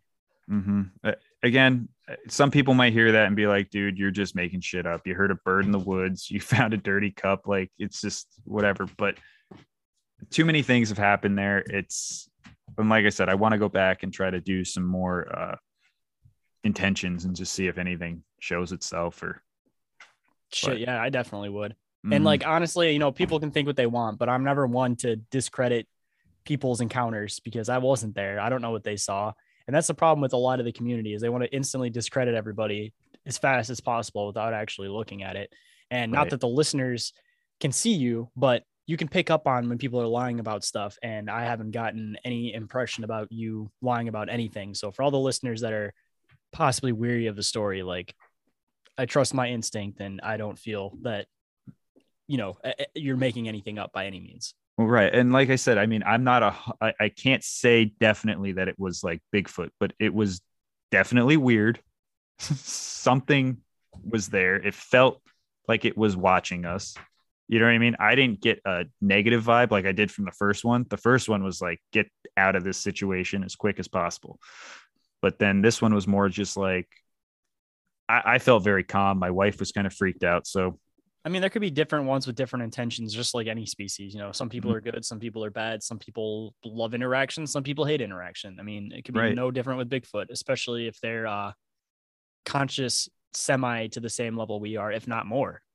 right, and who knows? Maybe we just walked up on that one the first time. Maybe we spooked it. Who you never know, you know. And he was like, "Oh shit," because I've also heard a theory too about Bigfoot where they could have theoretically been. Uh, it's almost like the boar idea. If you take a pig and you put it in the woods, it starts developing different features and kind of turns into a boar, and then generations later, it's like you have a solid boar.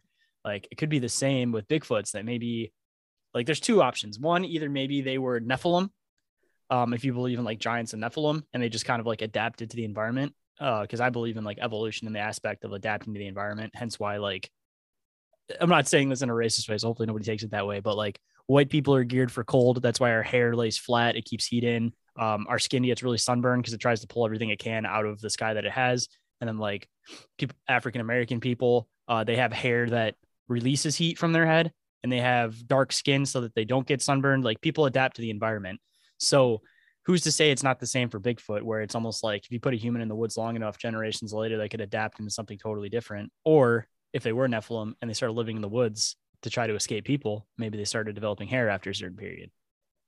One hundred percent, man. I I I've only heard maybe one other person kind of say that theory too, and I I believe that like if you threw me out in the woods for years, I mean I have a big beard and stuff now, and I'm pretty hairy to begin with, but like I 100% believe that people would adapt, just like the pig theory with the boar and whatnot. But like And even a couple generations later, you'd adapt even more so, you know? Like right, each generation, you just get more adapted to live in that environment.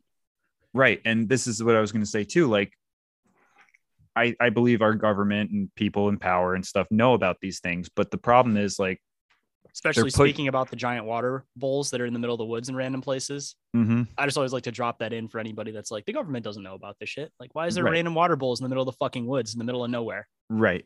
Exactly. but like, so when you think about like mainstream Sas- uh, Sasquatch researchers, which is kind of a funny term, mainstream Bigfoot researchers, but like they always push this like evolution idea that it's like the missing link, that it's this. And I, I personally don't believe in that, the scientism version of evolution, but I 100% believe in, you know, adaptation, adaptations and stuff. Like, We could have think- started off in one base point and then just developed into all these different races. And one of those races could include something that's a Bigfoot. Right. And I think the reason we they don't release this information, I think if if it was the missing link, they would have it all over the place to prove their version of evolution, to prove the Bible's not true or whatever. You know what I mean? Mhm. And uh the fact that they don't makes me believe that this was probably some type of human species at some point or part human that has just developed into what it is now. Have you heard the theory about uh, people actually coming from pigs instead of apes? I have heard that theory, and like they kind of push that a little bit in like the science classes when they show the embryos and stuff, like how similar. See, Uh, my logic is, is it it could theoretically be possible that maybe humans actually evolved from pigs, and the things that evolved from primates are actually these Bigfoot species. It's very possible, and that kind of ties into like why the kosher laws exist in the Bible, like why you're not supposed to eat pork and things like that. Tattoo artists will tattoo pigs' Mhm. skin because it's the closest thing to human skin. Yeah, and isn't it like I don't know if they've done um, this might be a myth or not, but haven't they put like pig hearts into humans Yep, as like transplant? Yeah, so like And there's ancient Hindu legends of pig people, mhm. and that they were the one like there's there's ancient Hindu legends of like eight people, which again would fit into the Bigfoot concept, and then there's legends of pig people. So like, you know, there could be a split there, you know, or maybe like we didn't come from either, and they still exist, and we're something completely different, and we didn't come from any other animal other than something that was already close to what we are. And if that's true, then maybe the Bigfoot thing makes more sense because an ape that evolves from an ape may not actually be that far off from an ape. Right. Yeah, I don't know, man. Or we're just some type of genetic mutation where they've, you know, built us in a lab. Who knows? I have no I I don't rule any theories out because I don't know. You know, like anything's a possibility for me. But the uh, world's actually run by mice. Like you've Right. seen Hitchhiker's Guide to the Galaxy before, right? no, I haven't. Oh my god, you got to watch that movie. The like basically the principle at the end is that Earth. Okay, so there's a place where they create planets for people that can afford to have these planets, and basically they destroy Earth in the beginning of it, and that's why this guy becomes like a hitchhiker of the galaxy. But he finds out later on that he finds this uh this place where they're it's like they build the worlds. And the guy who runs the operation is pretty much like yeah you're talking about earth blah blah blah blah blah. He's like yeah that was run by mice. He's like they're running experiments on you the whole time. And the guy's like what do you mean? We've been running experiments on mice. And they're like did you though and then there's like two mice that are like trying to steal his head and stuff like that because they're supposed to try to figure out like the question to the to the universe and uh, yeah, the whole like the premise of it is is that the world's actually run by mice, and they're a lot more intelligent than what people actually think they are, and they're fucking with us. Like they're experimenting with us, seeing what we'll do when we think they're experimenting on them. yeah, yeah, dude. Honestly, nothing would shock me at this point, and that wouldn't surprise me at all. But kind of going back to like tying that back to like sleep paralysis, a lot of people will have those like uh experiences where they're either like some type of abduction or something like that. Like where do you think ufo encounters shadow pe- like I, i'm starting to think that they're all kind of the same thing the same type of entity in a sense.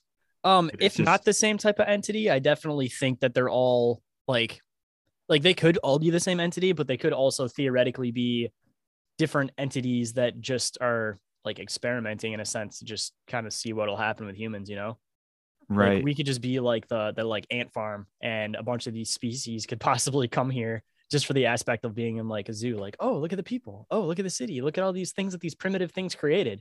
It's almost like the concept of like, you know, if you could shrink down and just go through a tour through like an ant hill, like why the fuck wouldn't you? right. No, it it's interesting, and like the only reason I asked that is because like my son had a weird dream the other day, maybe a week or two ago, and like he was describing this like nightmare, but it was all like a cartoon. And when I was younger, I had this crazy nightmare of a werewolf one time, but it was a cartoon werewolf like creeping around my bed. I don't know if it was sleep paralysis or not. I was very young, probably like six.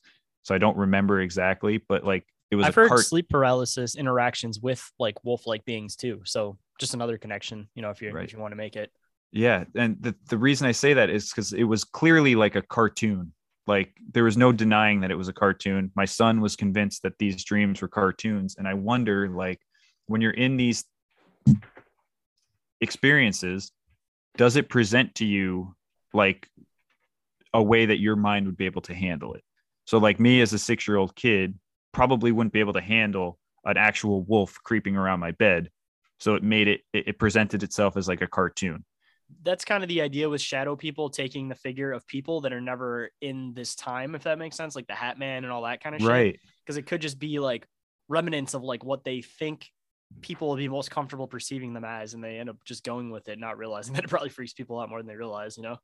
Right. I, I just I have to play around with that idea and think because like I've also had while I was in these like lucid dreams that ended up in sleep paralysis, I had these I call them the generic politicians they're kind of like Mr. Smith agents. You know what I mean? They're just like politicians or people in suits that are always trying to get me to sign something. Like Men in Black like, almost. That's like the impression that I get. It's possible, but they they're all like older white guys. You know what I mean? And they they show their face. They're not wearing sunglasses or anything. They're just like in suits and their faces just like I said, the best way it's like a generic politician, like just some asshole you would see on like TV promoting something, you know? Yeah. And like back hair, you know, yeah, like but older guys, like country club type people, like all sitting around. like it, it's just a weird thing, but like they were present in a lot of uh my like lucid dream type experiences, and they're always trying to get me to do something. And I got to the point, and then I'd always wake up with sleep paralysis afterwards. But I got to the point where I just was like able to say no to him. You know what I mean? Do you think that links into like the whole soul contract idea? Because I don't know if you've heard about the concept of like people basically like not signing their soul, but like signing their like allegiance to something where they can you're you're pretty much fighting a battle in another dimension or dream reality or whatever you want to call it, and you like unintentionally signed yourself up for it. Dude, I, I do believe that because have you heard my I, I tell this one a lot, so I apologize, but I had a wild uh, lucid dream experience right after like as I was like graduating from college. And this is the one that kind of woke me up to everything. So if you've heard it, I won't tell it again, but like I mean, was- either way, you intrigued the listener, so you got to tell it. now. Uh, okay. I hope. Do we have enough time? I don't want to. yeah, I'm not rushing, man. Like, if you All want, you can tell this story and we can start wrapping it up, or we can go for another half hour, whatever you want to do, man. It's your show, man. I'll do whatever. I'm I'm wide awake. So I just try to do Um, minimum an hour, so anything past that, I'm all good. All right, cool. So if you have heard this, I apologize to any listeners, but so this one, this is a wild one. Um, so this happened in December of 2013. And I was, like I said, I was graduating from school. I was putting together my teaching portfolio because in New York State, and I'm pretty sure it's like this everywhere, you have to do two things a student teaching. You have to make document everything, make a portfolio, put it together.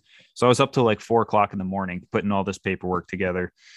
And uh I was drinking and stuff at the time. I was starting to get into like conspiracy stuff, Illuminati type things like that, but wasn't too far into this at all. And I had sleep paralysis.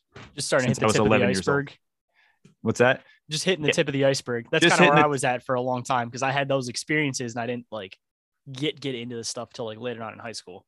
Exactly. Like I just didn't um I like I said, I had had many sleep uh, paralysis experiences, but this one was like wild. So like I, I finished up my portfolio, I put it down, I went and sat on my bed and I just like instantly fell asleep, which never happens for me. I usually take hours to fall asleep. And uh I'm instantly in this like wild lucid dream and I'm running around and I'm literally like jumping through the woods, right? I'm jumping up, flying through the air. It's crazy. And I do one final jump and I jump up and I hit my head on the sky. And like hits like a dome. Now I'm not looking into flat earth or anything like that at this point in my life. So Then a puzzle piece falls off. no, so, so like I hit my head and I black out, right? I just completely black out and then I wake up and I'm in uh I'm on a white couch with a white sheet over me in a completely like white room. There's glass everywhere and it's kind of looking out into like woods. Mhm. Um the best way I can kind of describe it so like you can get a visual is like if Apple made like a cabin in the woods, that's what it felt like. All white, like just glass, very like just just crazy. I'm wearing all white and I'm sitting on this couch and I wake up and all of a sudden this woman comes walking in and she's like an older black woman, very nice, you know, very mm-hmm. sweet and everything. And I'm like, where am I? Like what what's going on here? And she's like, "Oh, you were in a car accident." And I was like, "What?" I was like, "No, I was. I was just having a dream." And I like I'm fully aware and I'm fully conscious of what's going on right now. And I'm like, all right, something's off here. I'm getting sweats. I'm, I'm not like something's off, right? And I'm like, no, I definitely was not in a car accident. Like I was just sitting on my bed dreaming, right? And she's like, no, no, no, you're in a bad car accident. You're you're recovering now. You've been here for a while. And I'm like, no, no, something's not right here. So I start to get up and she's like, oh no, you can't get up. She's like, you got to stay, you got to rest. And I'm like, no, I'm going to leave. I'm like, I'm totally fine. I need to leave here. And we have a back and forth with that. And she's like, no. And she's starting to visibly get angrier, right? As I'm kind of like resisting. And I was like, finally, I'm like, I got to get out of here. I go to get up and her face starts morphing. All right. Now, this was Mhm. before I saw the girl's face morph in real life, but this, her face starts twisting. And I'm like, now I'm freaked out. And I'm like, all right, I got to get the fuck out of here. And then her face completely twists. And it- the best way I can describe it, and I, it's like Darth Maul mixed with like an orc from Lord of the Rings. Right. So it kind of reminds me of like uh almost like that thing from Insidious. Have you ever seen that movie? Yeah, it was like that, but like the teeth, the teeth were what really got me. They were like just there was like just red kind of patterings on her face. I, I there was horns, but like very much like Darth Maul, but just very grotesque and just nasty. And it just morphed so like naturally into her face and her voice changed too. And she's like, You're not leaving. And it's like a deep kind of like demonic voice And I was like, oh, like I was like, no, I'm leaving. And I get up and I start running to the door. And as soon as I like get to the door and like touch it, I black out again. And I'm I wake up and I'm sitting at a conference table and the generic politicians are all sitting around. The same ones like, that you saw previously? No, I had never this was the first time I ever saw these ones. Oh, gotcha. So, so they're all sitting around this table and they're all in black suits and when I kind of come into consciousness, they're handing me a piece of paper to sign and I like can't see what the paper says. It's like blurred, if that makes any sense. Like the whatever writing is on it is completely blurred mm-hmm. and I can't see it. All I can see is like sign here, like, you know, like name. And there's like an X and everything to sign there. And I snap into consciousness or whatever. And I'm like, and they're like, Are you going to sign it? And they're like, Here it is. I'm like, No, wait, wait, wait. What am I signing? And they're like, Oh, everything's all set. They're like, Come on, it's all ready to go. Let's, let's, all you got to do is sign and we're good to go. And I'm like, I'm not signing anything. What, what is this?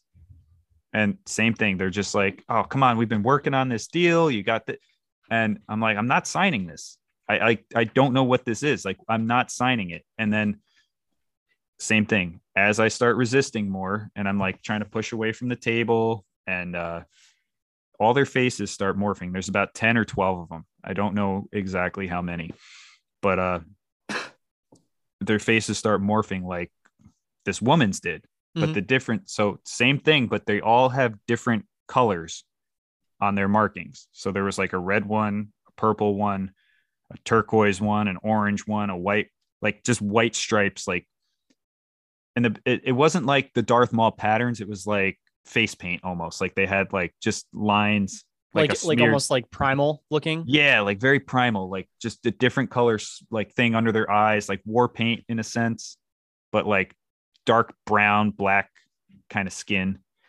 nasty teeth and everything, just like paint over their faces. And uh I'm like, I'm not signing this. Like, and I just, I go, I push away from the table. And when I push away from the table, I black out again and I'm in my bed in full sleep paralysis for like a full two minutes. Just couldn't move.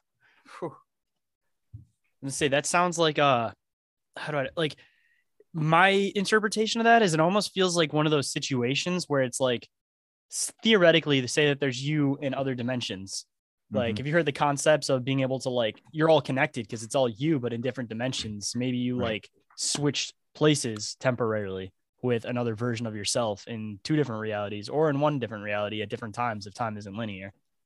Yeah. I, I, again, man, I don't know what happened. It, like, that sounds very similar though to like the whole soul contract concept that I've heard from a lot of fucking people about like people they'll like have people fight these battles in like other places I, again, I don't know because like the sleep paralysis ramped up pretty bad after that, and I had it more often than I didn't. But uh, I was also drinking again at that time, and I it took me a long time to talk about it because like I was like, I, no one's gonna believe this. First of all, second of all, it's like the people I did tell, they're like, yeah, that's a wild dream you had there. And I'm like, yeah, it okay, it was a wild dream, but like I woke up in sleep paralysis afterwards and like what if that's like like the sleep world is actually like the real world but we've been so attuned to this that it's like that's partly where i guess that whole like awake concept comes from is that you know this could be the sleeping realm and they have power in the sleeping realm and they don't in what we think is the sleeping realm. That's where like where we're infinite. So they try to keep us attached to this realm rather than that realm. Dude, that ties right into like simulation and all the other stuff too. And I often, if it's not that, then like I, I fully, with my heart, believe that like we are going to different dimensions or different multiverses or whatever. Like that one know, dream for me, dude, definitely like tipped me over the edge. And the fact that I had sleep paralysis after, like I kind of started questioning a lot of things after that. Hmm. And one of the things that was really weird about it, which I again kind of link into the multidimensional concept, was uh, before that, I tell this story a lot on my show, but I had a Curious George stuffed animal when I was a kid, and it had a tail because I remember swinging it above my head by the tail specifically. And after that dream, I started noticing that I was like on the opposite side of a lot of like Mandela effects. So that kind of like weirded me out even more so because I have also heard of people fucking going to sleep and having these weird interdimensional dreams and they come back and everything will be normal and then their like dog will be like a different breed and they're just like uh what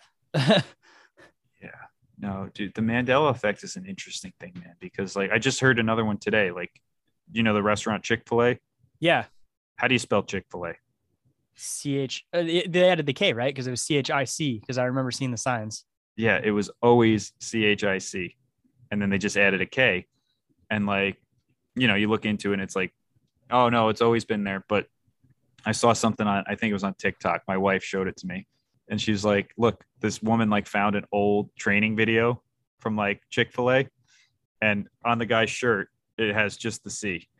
And it's like, that's one of those like residual uh, memories or something that they couldn't scrub. Yeah. I don't know, man. It's, it's weird. Again, or it's like a combination of two different like universes starting to like overlap with each other. Because if they're bringing CERN and they're creating microscopic black holes, like even though it's microscopic, it could do a lot more to the universe than what you think it can do. Yeah, I don't know. So with CERN, man, like we kind of got into it a little bit at the beginning of this, but like I'm, I don't know if it's actually real. CERN itself? CERN itself. I, I think it's CGI, and I think they're doing some type of mass ritual where they are convincing us that they're doing something and we are creating this we are creating the mandela effect because they're telling us they're doing it but they're actually not doing anything. It's a group manifestation kind of idea right? Yeah Where if everybody believes something it'll start happening? Right and who's going to look into this shit? The normies aren't. They're not going to pay attention to any of that. It's going to be the conspiracy people and we already think a lot of crazy shit's going on because of the mandela effect and they tell us they're firing this thing up and all of a sudden we start looking for everything and we start finding it now, I, I'm convinced that we can create our own Mandela effect right now. If I told you that watermelons are yellow and like they've always been yellow, and you start telling everyone that they're always yellow, and before you know it, I, I think watermelons might turn yellow. Like yeah. I can't prove that, but like that's a dumb example. But like, just think like if enough people start saying it, will the simulation adapt to that? Will we manifest it differently? Like it, it's I mean, looking at it from another perspective too, it could be possible that uh like almost like Area 51. Like I don't think that there's anything at Area 51. It's one of those things right. that it's like, hey, look at me over here. So you're not mm-hmm. looking at what's actually going on. What if so I had somebody on my show the other day that was talking about how there's one that they're building in, I think it was like Tennessee. And they said that the exact reason why they were building it was to try to open interdimensional portals. So like what if there are a lot of these things and they just make it look like hey, this is the target over here. This is the big CERN thing. But like for all we know, there could be one underneath every state, you know? Like they started trying to right. build one in Texas and then they uh, supposedly said like the ground wasn't good. So they filled it in with concrete, supposedly.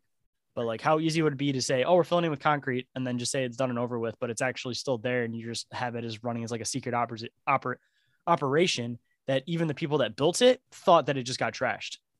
Right. Uh, no, I believe that 100%. And think like we always say, like, oh, if you know their name, they're not in power. You know what I mean? Yet we all jump in and we're like, oh, CERN. And it's everyone's talking about CERN. It's like, I don't think that it's what we think it is. I'm sure they are doing some weird portal shit somewhere. Definitely doing some ritual shit though. Cause just look at like oh, yeah. the opening ceremony, the fact that they have Shiva outside with the circle, mm-hmm. which also kind of sounds like a portal, you know, like, right. But is that just theater? You know what yeah, I mean? Are they just they're just fucking with us and like something else? It's like pay it could be a mass ritual too that they're like are doing again, like you were saying, so that people believe it. But it's like, how would you you you have to do like a ritual to bring something into this existence? So like if they do the ritual and then people start believing in shit, then you know they're creating it and bringing it into this reality, kind of like you what you were saying. Right, and that's kind of like how magic works. Like if you I don't know. I've heard like if you put a curse on someone, but they don't know, like they're not going to feel the effects of that. You know what I mean? But if yeah, someone you have knows, to show them what you're doing. Right. If someone knows, or or you say I'm going to curse you or whatever, and then that starts seeping into their subconscious, every little thing that goes wrong in their life, they're going to start equating it to that curse that you got put on them. And it's like, is it really a curse, or are you? You know, I mean? it's it, some type of mind mental manipulation for sure. I'm not saying that they're not doing anything there, but you I could be just wonder- manifesting it on yourself just by thinking about it. Well, right. It's like I'm cursed, and you. It, we all know word magic is a big thing. You start saying you're cursed or thinking you're cursed, like all of a sudden you might start manifesting that stuff. Oh yeah. It's just, oh man, it's just interesting. And I, I think there was another CERN thing in maybe South Carolina or one of those states too. There's a lot of them that they talk about. And they're small ones too. So that's the other Yeah. thing that I question is the fact that like they have the big one, like the hey, look over here. But if they're trying to create portals that you could theoretically walk through, like I feel like it'd be more set up like a star like a Stargate. So it'd probably be a smaller unit, you know. You wouldn't be creating something that's 16 miles fucking wide unless they're uh you know, they could be trying all these small experiments and that could be the big experiment to like bring the whole reality into shit where they're just like, hey, look over here, look over here. And they're actually testing everything somewhere else. And then when the time comes, they're just going to be like, oh, by the way, boom. Yeah. No, it's it's all very possible. I don't discredit anything, like I said. And then one last thing, kind of a current event, like you've heard about the Georgia Guidestones and everything, right? yeah. All right. So I, I'm not going to take credit for this theory. I heard it somewhere. I, I don't remember where exactly, but uh, this was a while ago. Because you know how it says on there that we're going to get the population down to 500 million, right? I th- it's 500 million, right? Yeah. Something like that. If yeah. I'm not mistaken. So they're talking about like getting the population down to 500 million. And uh, the theory that I heard, and again, I'm I don't remember where I heard this, but it just resonated with me when I heard this. It like really, you know, when you get that like truth and you're just like, oh yeah, that makes sense without any. So I heard someone say that we're already at 500 million, right? And everyone else is like an NPC type.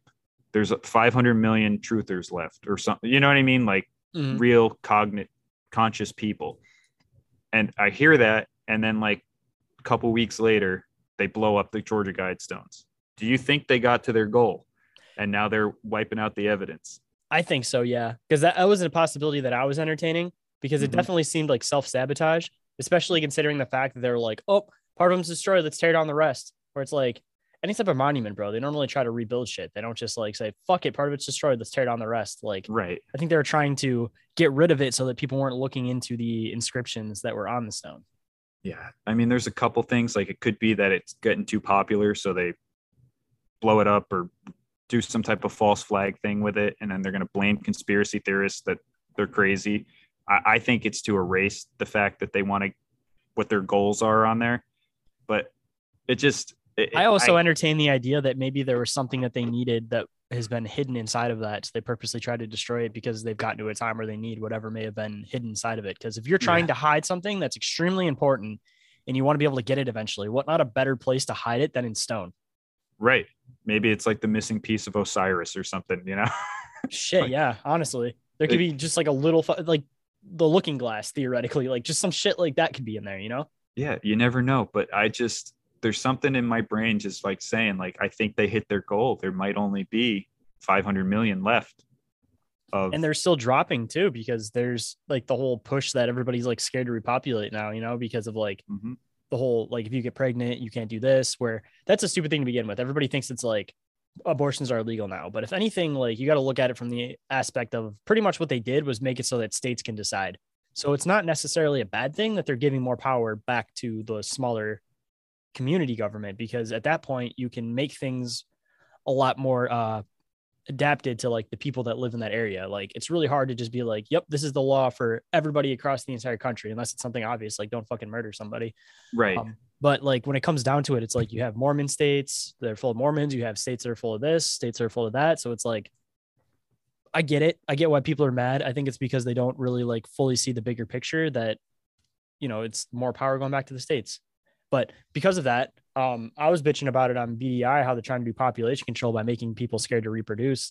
And directly after that show ended, Kyle sent me uh, a news article basically saying that Gen Z is basically scared to repopulate and they don't want to like have intercourse with each other. And I was like, damn, bro, give it another like 20 years and we'll be in a demolition man where they put on those little things that like scan their brain and they have intercourse without actually physically touching each other. right yeah man it's it's i think we're already going down that path with the metaverse and all this stuff too but I just VR porn, bro. There's a problem in Japan where the males don't want to get with females because there's so many weird robotic VR sex toys that like guys are like, why the fuck do I want to go out and get a girl when I can put on this Have VR this thing. thing. and have this little thing that you know fucking pumps my dick? like, right it's it's a weird weird existence but again i just i can't help but shake that i think maybe they hit their goal and there's only 500 million let's say you know real humans left on earth that aren't you know poked or whatever hey, and It's if you poss- don't feel like there's NPCs, bro, like you play a video game and you hear like the side conversations and they're just like unimportant to fucking anything. And it's like, how often do you hear stuff like that in public? And it's always like repeating stuff. Like it's like weird, like almost like there's just like background text that's intended for people to say that aren't really talking about anything, just to look like they're doing something. It's like playing fucking Skyrim. And you got that guy that's like, one time I took an arrow to the knee. right no i i dude I, I really think that that's where we're at right now because there's people i i do believe npcs can wake up because i've seen it firsthand but like I mean, I- theoretically, didn't we all in a way kind of start as NPCs? exactly exactly but like i just wonder are there only did they reach their goal and now they just got rid of the evidence? Like they got their goal there's 500 million pure genetically pure human beings left on earth and that's it. They, they just get rid of it and now they'll deal with us when whenever they see the time fit or whatever who knows? Dude and there's been an upkick. Okay so tell me why. This is funny bro. I never got my uh vaccine and everybody i know that's gotten their vaccine they're all getting sick right now again. And also why that's going on there's been heavy spraying. I don't know if you get into like geoengineering and stuff but like i feel like there's a connection between it. I had another uh, podcaster reference that to me and i started kind of making the connections. Uh shout out to loomis from chant it down but uh yeah i started kind of connecting that too with all my own personal life that he said that and he's in hawaii and i've also noticed that around me that there's somebody at work that's gotten her multiple rounds of fucking shots. Uh all of us that don't have the shots all of us are fine but the one that gets the shots is always sick again. Weird right? It is weird and like again i didn't know if we could say those words on here. I didn't want to assume anything but yeah no it's i have a covid little pop-ups on almost all my episodes. I kind of just like fuck it in for an inch and for a mile. Yeah all right so yeah like my family you know we're all we don't have it you know my kids don't have it they're never going to get it my wife doesn't have it my mother-in-law doesn't have it my parents don't have it my brother don't doesn't my father-in-law got the first two and uh he it, then he kind of like woke up and it was like i'm not getting the third one fuck this shit you know and It's kind of like the flu shot, bro. Yeah. Most people I know that get the flu shot are the ones that get sick every year. Like my dad is one of those like big pharma sheep, I guess is the best way to describe it. And he's always like, you need to get your flu shot. You need to get your vaccine. You need to get this. You need to get that. And every single year, who the fuck do you think gets the flu? And who do you think doesn't?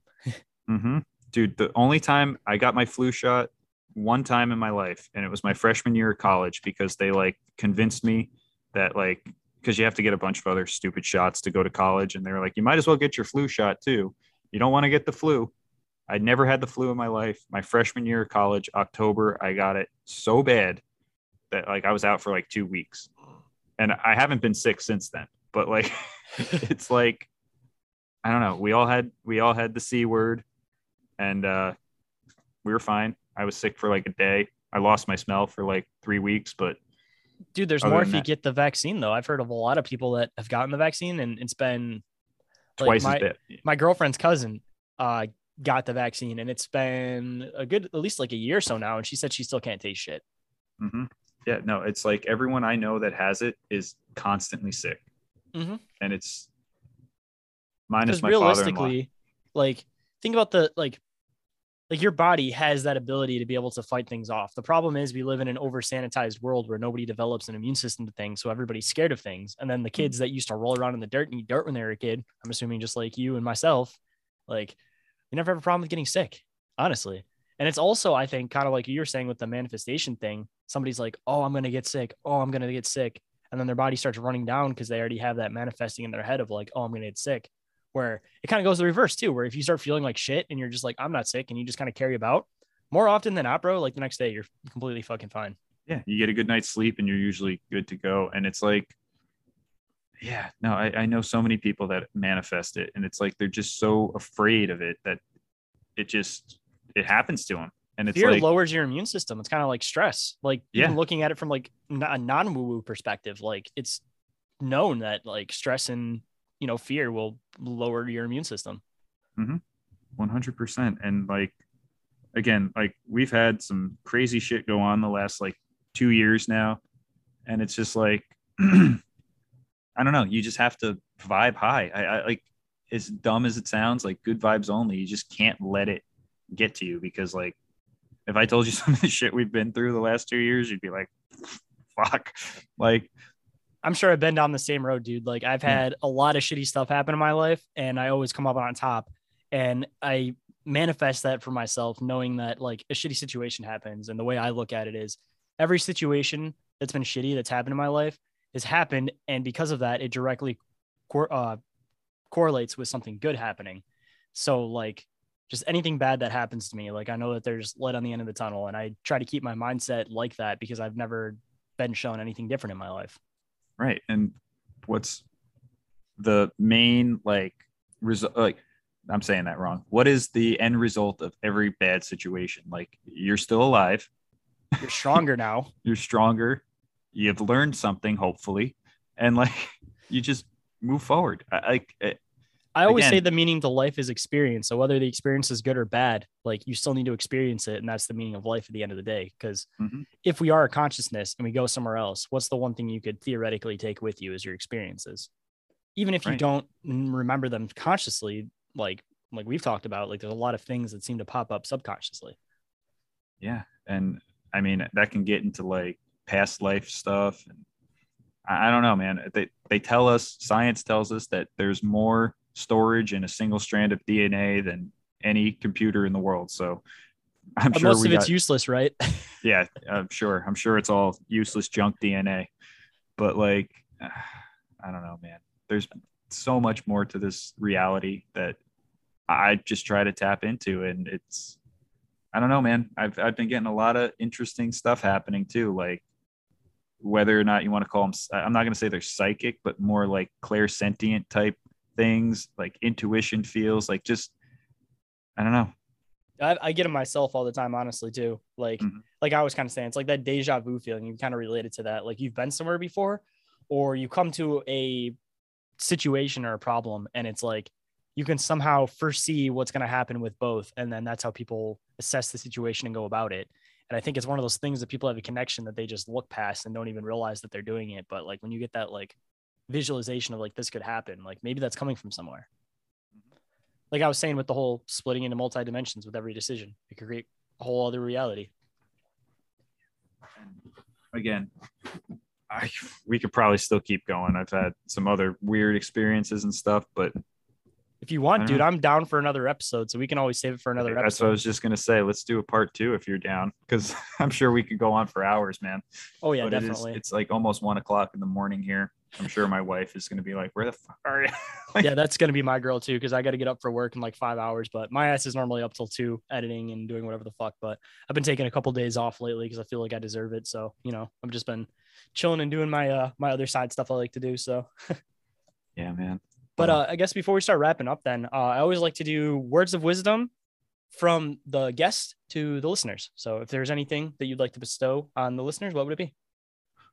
Just kind of going off of that idea with the intuition, like I, I'm just gonna I, I want people because this is like something I'm really trying to work on more. Usually your first instinct, your gut instinct is the right one. Mhm. You know, and it's it's never failed me. I've never had I, I've had situations where I didn't go with my gut and it's backfired on me, but it's I've never had a situation where I went with my gut feeling and it backfired. So And two people can vouch for that because I'm exactly the same way, like we were talking about through the show. and like if if something feels off if something just doesn't sit one if, it's not a hundred percent i I know some people say like if it's not a hell yeah don't do it you know if if something just feels slightly off go with your gut because it nine 10 out of 10 times is not going to fail you you know Yeah. and Because that could be part of that DNA, man. Is the Mhm. useless DNA could be partly like a connection to things like that, and it could also be part of that DNA is our ability to know when it's going to rain, like animals can do. But we've adapted so far past it that we use technology that we don't need that anymore, so it kind of just became useless, you know. weird little story. Sorry to jump back into it, but like in 2019, I was detailing cars and I sliced my hand open with a razor blade. Freak accident. I was trying to peel a sticker off a brand new car, slipped, stuck a razor blade Ooh. right into my hand, cut super deep down. Just avoided nerve damage, but um ever since that, this on this scar, I can tell when it's going to rain. I can tell when it's going to snow because this starts aching right here, and it's like a weird. Uh, I got arthritis in both my knees, and I can always tell a couple hours before it's going to rain. So yeah, again, I got kind of the same thing going on. You know. it's so yeah. Going on to that, like trust your body, trust your gut, trust your intuition. Just I know it's not the most profound thing in the word world or most wisdom, but so many people are lacking that right now. Just really try to go with your gut. That's that's my words of wisdom for people. Yeah, honestly, I think it's great words of wisdom because that's something that I always preach to people too. So again, say great minds think alike, you know. Mhm.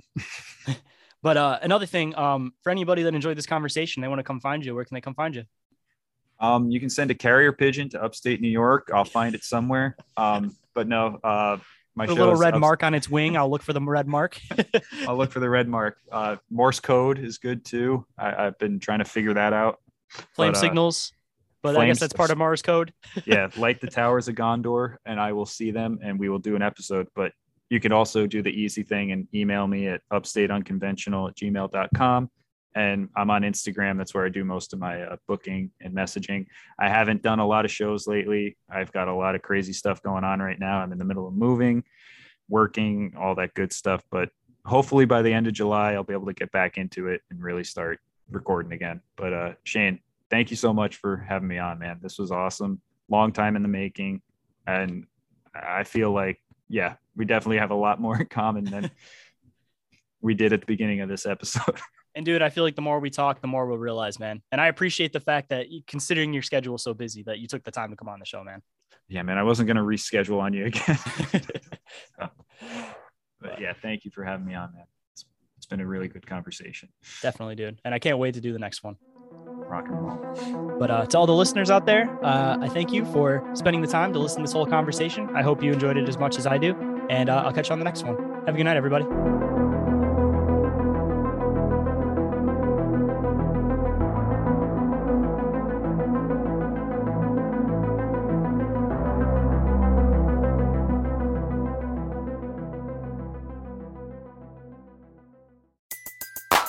Everybody in your crew identifies as either Big Mac Burger, McNuggets, or McCrispy Sandwich.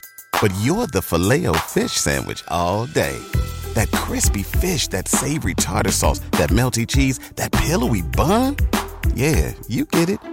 Every time. And if you love the Filet-O-Fish, right now you can catch two of the classics you love for just $6. Limited time only. Price and participation may vary. Cannot be combined with any other offer. Single item at regular price. Ba-da-ba-ba-ba.